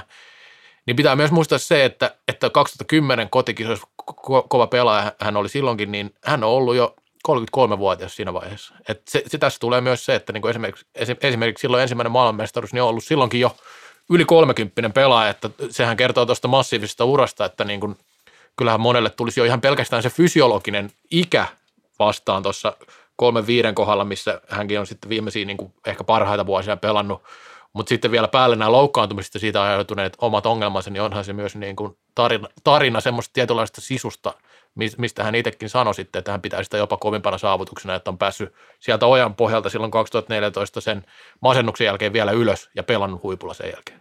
Täytyy muistaa tosiaan, että 2012 vielä valittu maailman parhaaksi pelaajaksi. Hän on ollut silloin 30, 35-vuotias vuotias ja, ja kyllä mä, mä näkisin tuon noin, mitä, mitä säkin otit kiinni ja otin itsekin, itsekin esiin, että, että voisi olla, että, että täällä sitten se on niin kuin kaikista tämmöisissä, kun puhuttiin top 5 listoissa, niin helposti sä näet sitä niin kuin lähempää tulevaisuutta ja et, et, jos katsotaan vaikka viimeistä vuosikymmentä, niin helposti nähdään nämä niin kuin vikat vuodet, ne on, se on aivan inhimillistä, inhimillistä ja, ja no, hän voitti myös neljännen maailmanmestaruuden, kuka ei voi sanoa, että hän ainakaan niin kuin että et pelasiko liian kauan, olisiko pitänyt lopettaa aikaisemmin. Tämä on, on sellaisia keskustelua, mitä, mitä itsekin käy, käynyt monen kanssa ja moni miettinyt, että pitäisikö jo laittaa, että pärjääkö enää, pärjääkö enää siellä ja pärjääkö täällä ja pärjääkö ainakaan maajoukkueessa. Mutta toisaalta, kausi mikä jäi kesken 2019-2020, 13 peliä, pitkälti pakin 2 plus 14, sitä edellisellä kaudella 30 pistettä puolustajan tontilta – Olisiko voittanut muuten puolustajan pistepörssi vai oliko Lankinen edellä? Nyt en, en lähde tässä kalistelemaan miakkaa, mutta jossain vaiheessa ainakin johti, johti puolustajan pistepörssiä. Ja, ja se pitää niin kuin Kohosesta sanoa, että sitten kun on tuommoinen niin maailmanluokan pelaaja, niin Kohonen on hyvä esimerkki, nopeutta lähti, polvivammoja tuli, hän mukautui, hän mukautui peliin. Ja, ja tästä, tästä on niin kuin, tuohon voidaan ottaa ketä vaan niin kuin ihan muista lajeista, joku Cristiano Ronaldo, miten erilainen pelaaja hän oli vaikka 15 vuotta sitten, 15 vuotta sitten, mitä hän on nyt. Kohosella, Kohosella sama tilanne, mukautti itsensä siihen niin kuin, ja niin kuin, siihen, siihen muottiin, mi- mihin hän pystyi siinä vaiheessa enää fyysisesti pelaamaan, fyysisesti pelaamaan ja jos otetaan niin maajoukkue tai rooli happeessa tai missä joukkueessa nyt pelaskaa viime vuodet, niin ihan mikä jengi vaan, niin se suuruus tuli myös siinä, että pystyi niin mukautumaan siihen rooliin, mikä hänelle annetaan. Annetaan. Ei nostanut itseään yhtään sen isommaksi tai suuremmaksi siinä tilanteessa, vaan niin kuin sanottu, niin se, se, olisi, se varmaan niin olisi valmis ollut siellä niin kuin Prahan kisoissa niin keittää kahvit tai tuomaan ne tota noin, mestaruussampanjat käynyt, että, että siinä olisi Nurmisen kidi huutanut, että hei käy hakemaan siellä bussissa, että mulla on vaan selkä, selkä, selkä basana, että tota, voit, sä, voit sä Mihu käydä hakemaan skumpat tuolta bussin perältä, niin mihin olisi tehnyt se? Siis mä olin just, just tuohon roolihommaan tulossa, ne ketkä vinkuu siitä, että Mihu maajoukkueessa ja tälleen näin, niin Mihu on nimenomaan just se on vaikka se pullon täyttäjä siellä, mutta tekee kaikkensa, että joukkue menestyy täydellinen joukkuepelaaja ja minkä kokemuksen se tuo. Nyt tämä Petteri Nyky, sinne, sinne tuli uusi päävalmentaja Thomas Brotman, Ruotsin maajoukkueeseen, Kohosen pitkäaikainen pelikaveri, hyvä ystävä.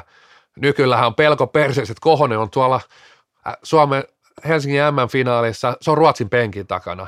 Ja mä tiedän, että Nyky tulee, tulee tekemään töitä siltä, sitä varten, että se on valmis luopumaan muutamasta kääntöliivistä. Se laittaa vaikka tori.fi ne maajoukkueen kääntöliivit sieltä leiriltä, että se saisi sen verran, sen verran hiekkaa sinne, sinne tota noin, tiimalasi, että se pystyisi, pystyisi saamaan mihun kisoihin. Ei enää pelaajana, vaan valmentajana ja, ja siinä on mielenkiintoista nähdä, että onko, onko jomman kumman vai onko sitten kummankaan penkin takana vajaa vuoden päästä. Se olisikin, se olisikin mielenkiintoista nähdä, jos olisi siellä Ruotsin puolella, koska varmasti tietyllä tavalla sydän sykkii sille Ruotsin salibändille. Totta kai, ehdottomasti. Mielenkiintoista tosiaan sanoa myös haastattelussa, että piti oman uransa parhaana pelaajana, pelikaverina Thomas Brotmania nimenomaan, mikä on siis niin kuin aika kova, kova juttu siis silloin, kun miettii koko se uraa, uraa niin kuin pelaajista nimenomaan, ei, ei, ei kaverina, vaan pelaajana. On myös siis hänen kaverinsa, ei siinä mitään, mutta siis yksittäisistä pelaajista kun nosti, mutta siis hän, tähän valmennushommaan hän kommentoi myös sitä, että yritin vähän kysyä, että miten tämä valmennusura jatkuu, että kyllä hän puhui siitä Suomen valmentamisesta esimerkiksi siinä, mutta sanoi, että ei hän lähde mihinkään niin seurustelu-upseerin rooli, että pitää olla sitten semmoinen, että hän oikeasti pystyy auttamaan maajoukkuetta, että, että siinä niin kuin löytyy semmoinen oikeanlainen rooli, mutta niin kuin Löydä tuossa puhui, niin se on ihan totta, että, että varmasti tässä pieni kisa käydään Suomen ja Ruotsin välillä asian suhteen.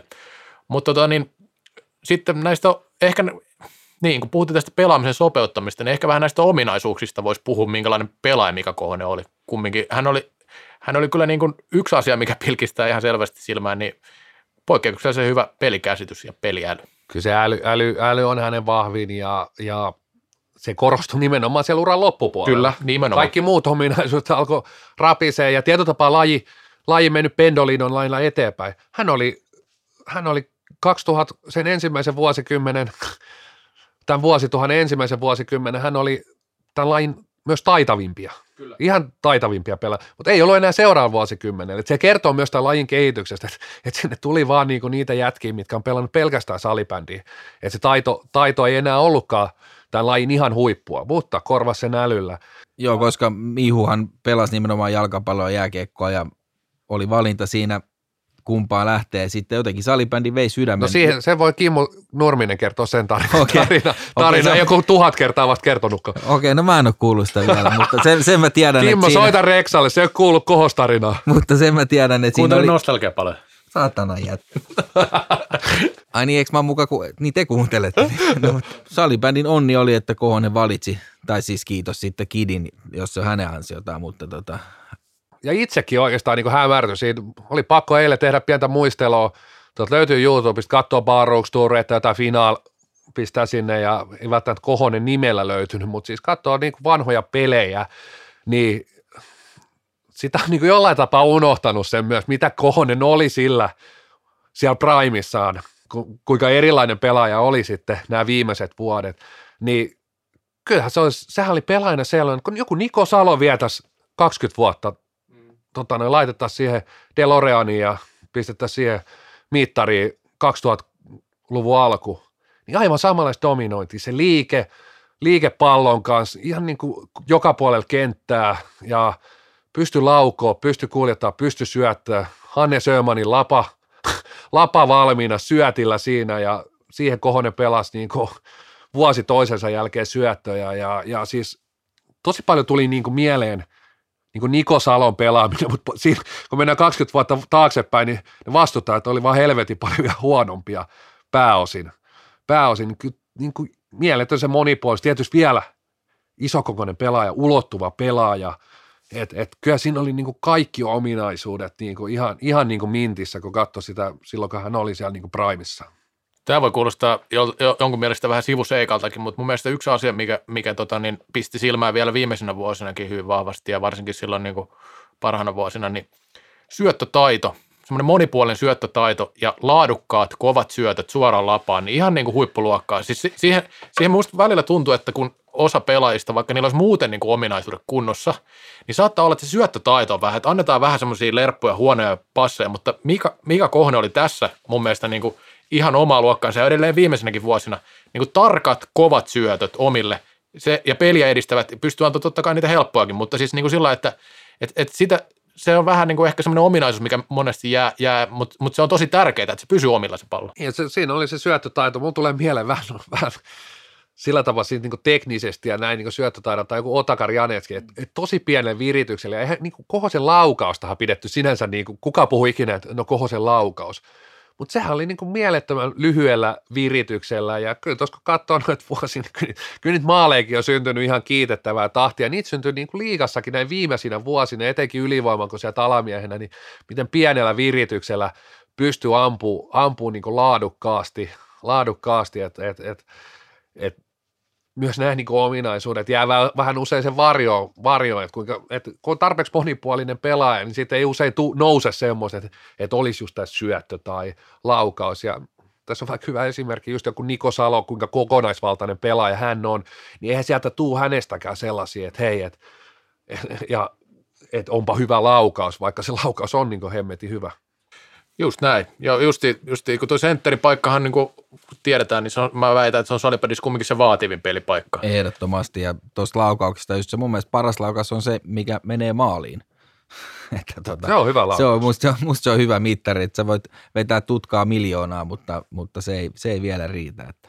Mutta siis niin kuin, mitä tulee tähän, tähän niin kuin, niin kuin pelilliseen osaamiseen, tuohon monipuolisuuteen, niin ei sen tyyppisiä pelaaja ehkä – ainakaan paljon ollut siihen aikaan, kun mitä niin kuin sentterin roolissa, että kyllähän Kohonen niin kuin omaa luokkaansa oli siinä vaiheessa vaikutus, niin kuin salibändi ylipäänsäkin on iso, jos ajatellaan sitä pelaajatyyppiä ja minkälainen hän, hän oli tota niin, pelaajana, mutta tota niin, teilläkin on pitkä yhteinen taival, tai niin kuin salibändin parissa olette ollut pitkään mukana molemmat, niin minkälaisia tuleeko jotain anekdootteja mieleen nyt, mit, mitä on jäänyt erityisesti Mihusta mieleen, semmoisia muistoja tai jotain tällaisia – juttuja, mikä on jäänyt, jäänyt oikeasti niin kuin verkkokalvoille tai muistijälkenä enemmänkin. Et siinä vaiheessa, kun itsekin nousi maajoukkueeseen, niin oli, oli jo Mihu tosi isossa, isossa roolissa siellä, siellä, vaikka hänkin oli siinä vaiheessa vielä suht nuori poika, niin isossa roolissa, mutta kyllä niin kuin just niitä kavereita, mikä, mikä myös otti siellä ensimmäisenä vastaan ja, ja oli aina niin kuin sellainen niin kuin tervetullut fiilis ja se, se on paistanut aina niin kuin Mihu urasta läpi, että olet nähnyt sitten niin kuin vastapuolella tai missä vaan ja on pelannut Ruotsissakin häntä vastaan, niin, niin, niin kuin semmoinen tosi avoin, ystävällinen, niin kuin aina lämmin vasta, vastaanotto ja, ja en mä tiedä, ei mulla mitään niin tarinoita, että kyllä mä tuossa kun eilen kattelin videoita, niin kyllä se, kun mulla jotenkin aina legendaarisesti tuli aina se mieleen, kun Mihu, Mihu lähtee sitä rankkari ampu, kun se käden nosto sinne veskarille. Se on mullekin noussut, noussut pari kertaa ja kyllä se on silti jäänyt aika hyvin mieleen, että, että, että oli tämä Stureetta Uppsalassa niin täysi tupa aina ja Kaperion kanssa pelattiin silloin ja torju, torjuin pilkun Mihulta, niin kyllä se on jäänyt hyvin mieleen, hyvin mieleen. mutta kyllä no, se, se, on silti, se ei jäänyt se torjunta mieleen, vaan nimenomaan se, kun se käsi nousee, Mihun käsi nousee sinne veskarille aina ja hänkin muutaman pilkun, pilkun nostanut, niin en tiedä, mä, jos mä tekisin Mihus patsaa, patsa ja varmaan sinne Jyväskylään johonkin Monnari eteen nousee tai sitten, sitten Uppsala, Uppsala niin tota noin, tai Palrukin tuonne Kettoon, Kettoon sinne tota noin, niin, niin, niin kyllä mä laittaisin semmoisen patsaan, missä hän on just lähdössä pilkkuun ampua ja sitten se käsi nousee sinne veskarille. Oletko valmis? Oletko valmis? Niin, et ihmettele, miksi hän myös Paaviksi sanotaan. Mutta tota, hän jätti varmaan muuten pallon talteen, että ei ole moni veskari nimittäin hänen pilkkuaan peleissä torjunut. Ei ole kyllä tallessa, mutta tota noin, niin. kyllä on pilkoistakin muutama, muutaman tosiaan. Tosiaan tehnyt, on tehnyt muuten vähän kovemmissakin paikoissa kuin runkosarjaottelussa Kaperio vastaan. Tässä vähän viitattiinkin siihen, että mitä tapahtuu sitten peliuran jälkeen ja, ja no, tai saattaa tapahtua, en, en me tietenkään tiedetä, tiedetään, että hän olisi minkään maajoukkueen valmennustiimissä ensi joulukuussa, ja, mutta Sturrettassa hän on ollut jo valmennushommissa, valmennusryhmässä. Onko valmentaminen sitten se juttu, mitä Mika Kohonen tekee tulevaisuudessa? Mä sanoisin aika lyhyesti, että on todennäköisesti. En, ei vaikuta siltä, että hän olisi lajia jättämässä ainakaan tässä, että jos vaan roolia löytyy ja näyttäisi löytyvän, hän on vuoden ollut siis tuureita valmennuksessa ja tota, sopimus oli 1 plus 1 vuotinen, mutta tosiaan se nyt jäänyt ehkä tästä vähän pois, että miksi, miksi lopettaa, niin osittain kyse siitä, että tuli tämä Akillesjänne vamma silloin vuoden 2019 lopussa ja se kuntoutuminen ei ole toiminut sillä tavalla, kun hän jossain vaiheessa toivoi, no ei nyt ihmekään, kun ikä on sen verran ja muitakin ongelmia ollut Kropan kanssa. Mutta tosiaan siellähän nyt valmentaa tästä maajoukkourasta puhut, puhuttiin, mutta näkisin, että ei nyt ainakaan suoraan mihinkään maajoukkoeseen niin kuin sillä niin kuin palkkatöihin varmasti pääse niin kuin vakituiseksi päävalmentajaksi tai muu, muuksi tämmöiseksi, niin, niin tota, todennäköisesti jatkaa seurapuolella sen, mitä saa valmentaa ja luulisi, että Stuvreettasta se on hänelle kun koti ja ihan syystäkin Stuvreetta kunnioittaa, niin luulisi, että sieltä löytyy roolia hänellä jatkossakin. Niin, siis hän on kuitenkin ollut salibändin ammattilainen, hengittänyt salibändiä pelkästään. Hän ei ole juuri muuta, muuta tässä kuitenkaan 20 vuoden aikana juuri paljon muuta tehnyt kuin reikä, reikäpalloa lätkytellyt näin niin kuin amma, ammatillisessa mielessä, niin kyllä se kyllä voi olla niin kuin aika iso, iso kynnys myöskin, jos jotain muuta tehdä. tehdä. Mutta sitten niin kysymys kuuluu, että, että on Mika Kohosesta niin kuin päävalmentajaksi johonkin niin kuin oikeasti isoon pestiin. Puhun nyt niin kuin Superliigan tai F-liigan niin kuin päävalmentajapestistä. On, on, löytyykö Mika Kohoselta semmoiset ominaisuudet? Vaikea sanoa, mutta se mikä puoltaa ainakin nyt Suomen maajoukkueen starttia sinne valmennuspuolelle, niin tämä nykyn kanssa pitkä yhteinen historia salibändin parissa, jos sieltä Jyväskylän ajoista vuosi sadan toisen puolen lähtien, niin näkee ja ajattelee varmaan aika paljon samalla lailla laista, niin se voisi olla semmoinen, mikä puoltaa sitä Suomen maajoukkuetta, mutta – haastavia paikkoja nämä päävalmentajapestit on. Me tiedetään se jo tuolta Nurmon suunnalta. Täytyy sanoa, että en henkilökohtaisesti häntä tunne niin hyvin, että voisi sanoa sellainen suoraan, suoraan, mutta totta kai hänellä tietynlaista auktoriteettia ja johtajuutta on jo ihan se on peliurankin takia osittain. Ja on tietenkin ollut myös johtajatyyppi monessa joukkueessa, että ei se, ää, ei, ei, ehkä luonne on, hän itsekin puhuu, että on aika ujo ollut luonteeltaan, semmoista varmaan ollut, mutta sitten toisaalta kun miettii näitä parikymmentä vuotta huipulla, niin on kyllä – varmasti karissut sitä jonkin verran pois, koska on joutunut olemaan esillä ja, esillä ja framilla ja näin. Ja väittäisin, että lajitietämystä ja tuntemusta on varmasti niin kuin enemmän kuin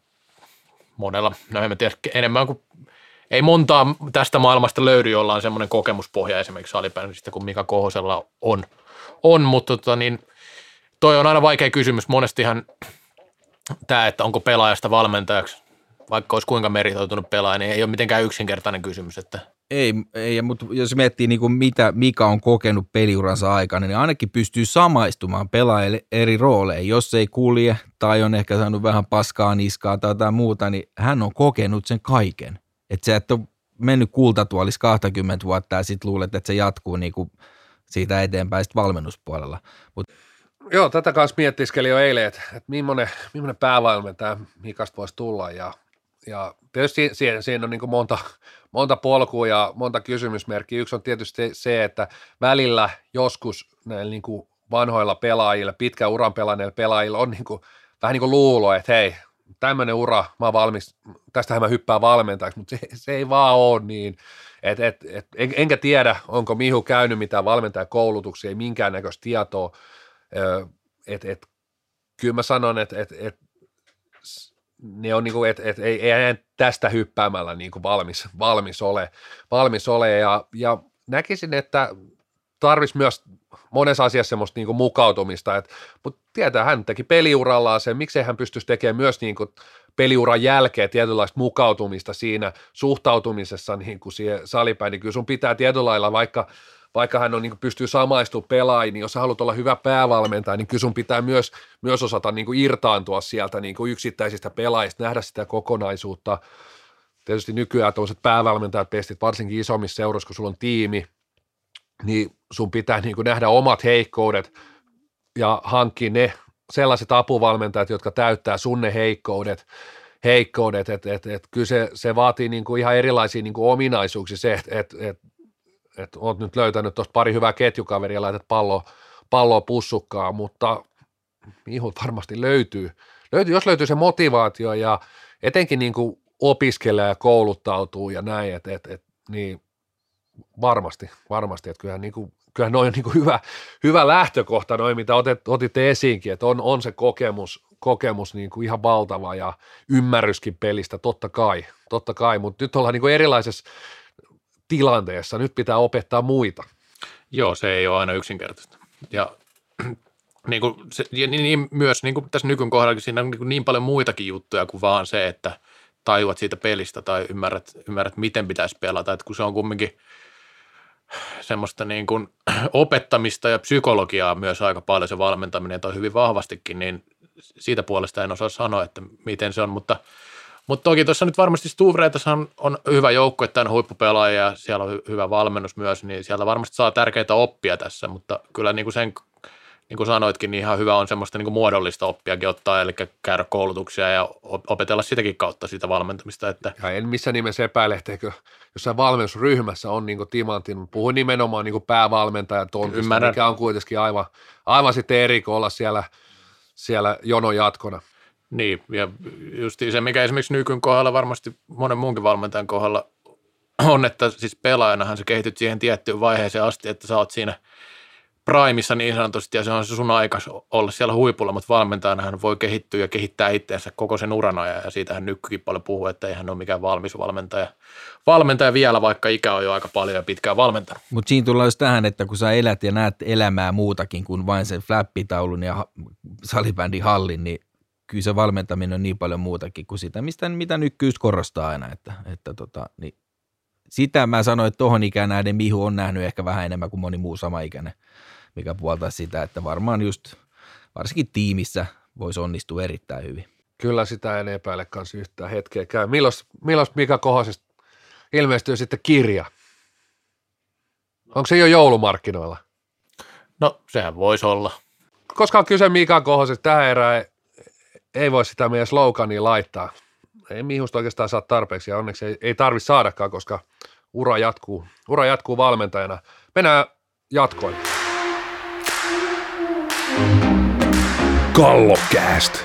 Särmä kuin veteläisen kalapuikon.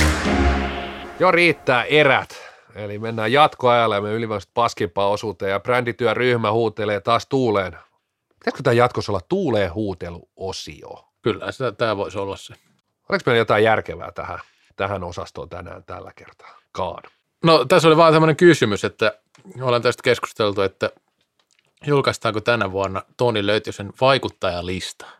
Sitä aika tarkalleen muuten päivälleen vuosi, kun tämä on julkaistu, tämä viime vuoden vaikuttajalista. Tietysti ei tämmöiseen listaan nyt ihan, että nyt ihan ympäri meidän vuodessa. Tämä on kuitenkin hidas koneisto tämä salibändi. Tämä ei ole enää nuori laji.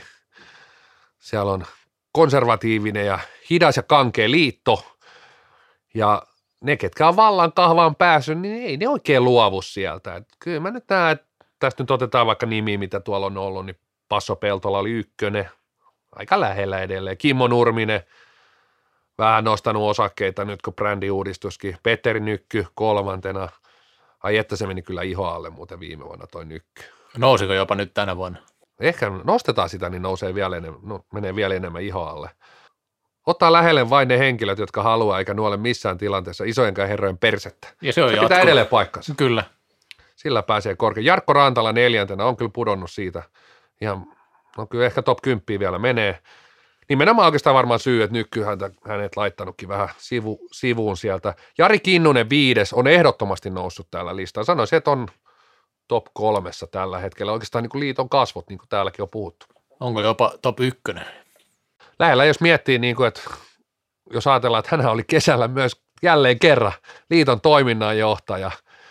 Se oli vähän niin kuin tämä Chicago Bullsin The Last Dance – se hetken meni taas hyvin, hyvin mutta sitten tietysti, sit tietysti tämä loppuvuosi meni heikosti ja harrastajamääräkin lähtenyt romahtamaan.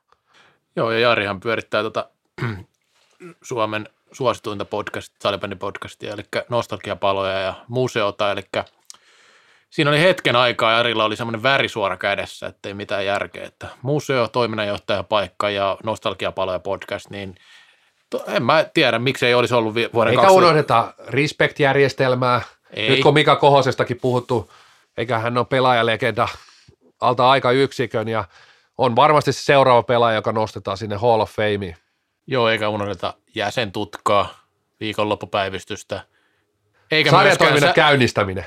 Ja Säpä Fortuna. Äijä vei taas mun. Kyllä mä, mä laitan mä just tulossa sinne Jari Kinnunen on vaikuttajalistan ykkönen, ykkönen ja siellä on ketä meitä oli, kuten hän nostalgiapaloissa, mä tykkään siitä, kun se nostalgiapaloissa on, ketä meitä oli, minä, Ruokonen, Kettusen veljekset, Kettusen veljekset minä.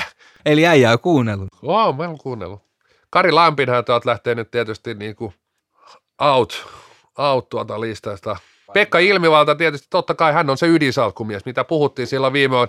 Sieltä tultiin tietysti li, linjoja lankoja pitkin, että, että kyllähän Lampinen on tämän niin kuin herra ja hidalko, mutta tämä vaikuttaa ei ole sama asia, että tässä niin kuin, totta kai Pekka Ilmivalva on se ydinsalkku, että hän, hän sen niin kuin napin painaa sieltä viimeisenä. Siinä on kuuma linja. Kuuma linja, sillä on koko aika kädessä se salkku. salkku ja Ei vi. Mutta oliko niin, että joku ei sitten ymmärtänyt, että ei ollutkaan toi niin, liiton kaavio näistä johtajista? Joo, tämä ei ollut se liito. Se voi käydä katsoa sieltä salibändi.fi, siellä on se, siellä on se organisaatiokaavio, niin siellä, siellä tietysti Pekka Ilmivalta on ykkösenä, ja, mutta vaikea sanoa Pekka Ilmivallasta vielä yhtään mitään, että kyllä niin kuin ulospäin sillä tavalla jäänyt niin kuin, vähän kuin edeltäjällä niin kuin oma piippuu, että vaikea, vaikea sanoa, vaikea sanoa, jos sälevarhojen sisällä tapahtuu kaikki, mitä hän tekee, niin, niin, niin siitä, siitä, ei vielä pysty niin sanoa juuta ja eikä jaata, mutta tota noin, niin en mä tiedä, ei tämä lista ole niin merkittävästi muuttunut. Tuolla Pi Liljen olikin lista, huhhuh. Kyllä mä jossain höyryistä tehnyt, mutta tota, en tiedä, ei varmaan tänä vuonna tule. Ei tule varmaan. Näin se on varmaan hyvä päätellä, koska ei tässä ole isoja muutoksia tullut. Kinnunen nousi ykköseksi ja Ilmivalta tuli Lampisen tilalle ja Nykky kakkonen. ja- Nykky nousi kakkoseksi ja Jarkko Rantala putosi merkittävästi. Ja Reksa Kutonen. No Reksa on noussut kyllä, se on noussut sinne ihan toppiin. No siis ainut, joka on saanut jotain, jotain tällaista niin kuin tarttumaan, niin kuin, että tuolla olisi pomoilla mahdollisuus heittää mitä vaan sutkautuksia ja letkautuksia, niin tota, Miten Silari Isotalo, hatytteleekö top 10? No, jos, Kolmen hymiön mies. jos pistää tulospalvelun kuntoon ja laittaa TV-lähetykset kuntoon, niin, Ja se sitten, historiaosasto. niin no siitä tuli vähän plussaa. Eli ei paljon kuntoon laitettava. Niin, Pari juttua. pari juttua. Ei, no niin, tietenkin täytyy, mä no- nostan yksi pelaaja tähän listalle. Peter Kotilainen, tekee mitä vaan niin otsikoissa. Onhan merkittävä lajivaikuttaja. On, on vaikuttaja. Totta. Vaikuttaja. Menee top 10 mun mielestä aika Ja helposti. sinne top 10 vikoille sijoille ehdottomasti. Mutta näin tämä muuttuu, mutta annetaan miinusta, miinusta tai työryhmä tässä tapauksessa nyt Suomi, Saalibändiliiton ja F-liigan toimijoita, koska olisi tonttia tarjolla enemmänkin ottaa, mutta sinne sitten nousee vähän tuolta niin kuin puun takaa nimi aina, että Jari Kinnunen rooli ei ole mikään Saalibändiliiton pomo, mutta ainut, joka sieltä silmiin pistää kumminkin, ja, tai niin kuin ei ole mikään iso pomo enää siellä, että on, on jo vähän sivu, sivuraiteella ehkä, ehkä niin kuin, to, toki, toki, toki täytyy sanoa, että hän olosuhdeasioista vaik- vastaava henkilö, mutta kumminkin niin kuin ei kuulu tähän ydinsalkkuryhmään tai G7-kokoukseen, ei varmaan pääse välttämättä mukaan aina, mutta tota, niin, niin, niin, sinne vaan nousee ja nykkykin vaan nostaa osakkeita, vaikka on valmentaja, niin en tiedä. Mutta pitää muistaa, että siellä, niin kuin twiiteistä lukee, siellä tehdään koko ajan paljon töitä. Ei siinä ole aikaa sutkautella mitään ihmeellisyyksiä ilmoille. Takki on tyhjä, niin se on paha, paha pyristellä. Ei tarvitse sutkautellakaan, kun linja, linjaaminen riittää. Hei, pitkään oli viikon neka ja viikon posi tässä, tässä meillä seuraavana, mutta nyt jo riittää viikon neka ja viikon posi. Nimittäin meillä tulee nyt uusi osio tähän, tähän ja se on jo riittää osio. Jo riittää ja tota noin, niin, kyllä, kyllä me kunnia annetaan sloganin isälle, joka ensimmäisenä sitä käytti, vaikka sitä demarit käytti jo 50-60-luvulla, 60-luvulla, niin, tota noin, niin mikä, mikä riittää? Mä oon, mä oon y- yhden henkilön perään tässä nyt niinku kutkutellut, että missä on Lodenius, niin tota, mä sanoin, että nyt Tiiainen riittää, että jo riittää kyse nyt Lodeniuksesta, että se loppu nyt, että mä oon, mä oon menettänyt toivoni sen suhteen, että Voi sanoa myös, jo riittää piileskely. jo, ri, jo riittää piileskely ja siitä puhuminen, että se on, se on nyt tässä, nyt enää odotellaan sitä. mun jo riittää tulee, tulee tietenkin tuttu nimi. Varmaan muuten itse asiassa tämän takia, että me, tämä on varmaan meidän puhutuin henkilö tässä ohjelmassa, nousi vaikuttajalistan kärkeen, eli jo riittää Jari Kinnunen. Mun mielestä se Jari Kinnunen riistää Reo Tiiasta todella pahasti, koska Jo riittää riisto. Riisto, no tämä on varmaan ollut se demareiden ajatus osin myös, vaikka se taisi olla kyllä joku kommunismin vastainen juttu, mutta tota, jo, jo riittää juttu, niin siis viime jakson nostalgiapaloissa, siinä oli Reo Tiaisen Reo TVn tekemä pitkä pätkä, missä rojaltit ei ole kuulunut eikä näkynyt, ja Janne Tähkä melkein jokaisessa jaksossa mukana sen takia, että keksi ilmaveivin, tämä ei näkynyt ehkä, mutta lainausmerkeissä, vaikka ihan selvästi Reo Tianen senkin keksinyt, siitäkin royaltit saamatta. Eli jo riittää nyt Reion maineella ratsastaminen mun mielestä Jari Kinnunen. Nyt, nyt sitten, ja edelleenkin se julkinen anteekspyyntö siitä ilmaveivin keksimisestä uupuu. Odotellaan täällä sitä, odotellaan sitä jaksoa. Toki ne on kaikki nauhoitettu joskus viime vuosikymmenen jaksot, mutta sitten kun rupeaa tulemaan niitä uusia jaksoja joskus 2022, niin niissä odotellaan sitten sitä anteekspyyntöä Reo Tiaiselle. Julkinen anteekspyyntö tässä paikalla. Ja Reo vieraksi. Kyllä. Mä otan tämän kaiken kunnialla kyllä vastaan ja sekin, että mä en ole vielä sit ka- kai muussa jo kamaa, kun ei ole kyselty niinku mitään tarinoita, mutta sitten joskus sitten. Olihan siellä sun Reo Teo TV-pätkä otettu kumminkin, että, että se oli museokama, mutta sä et ollut. Näin on, näin on.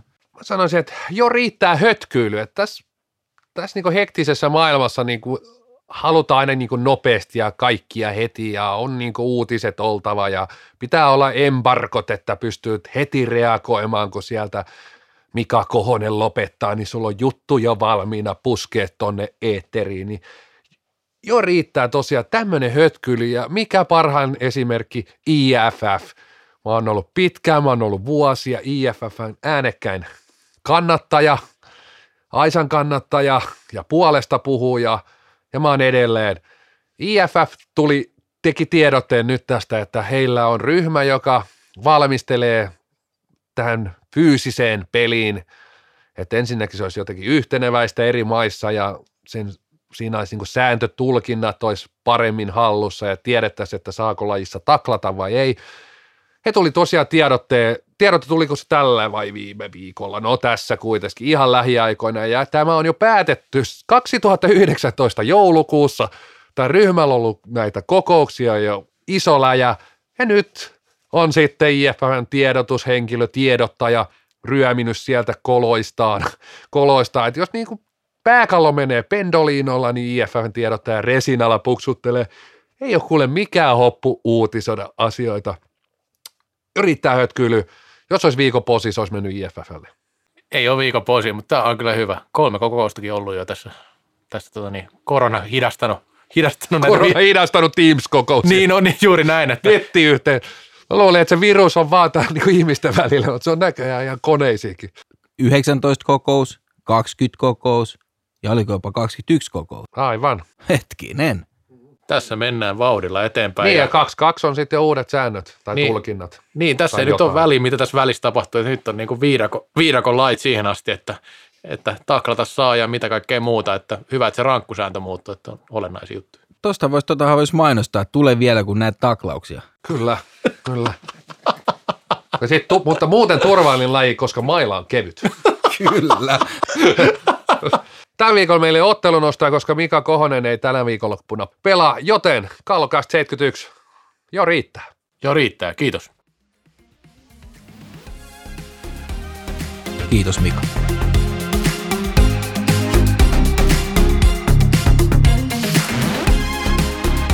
Kallokääst. Lain ainoa NHL-tuote.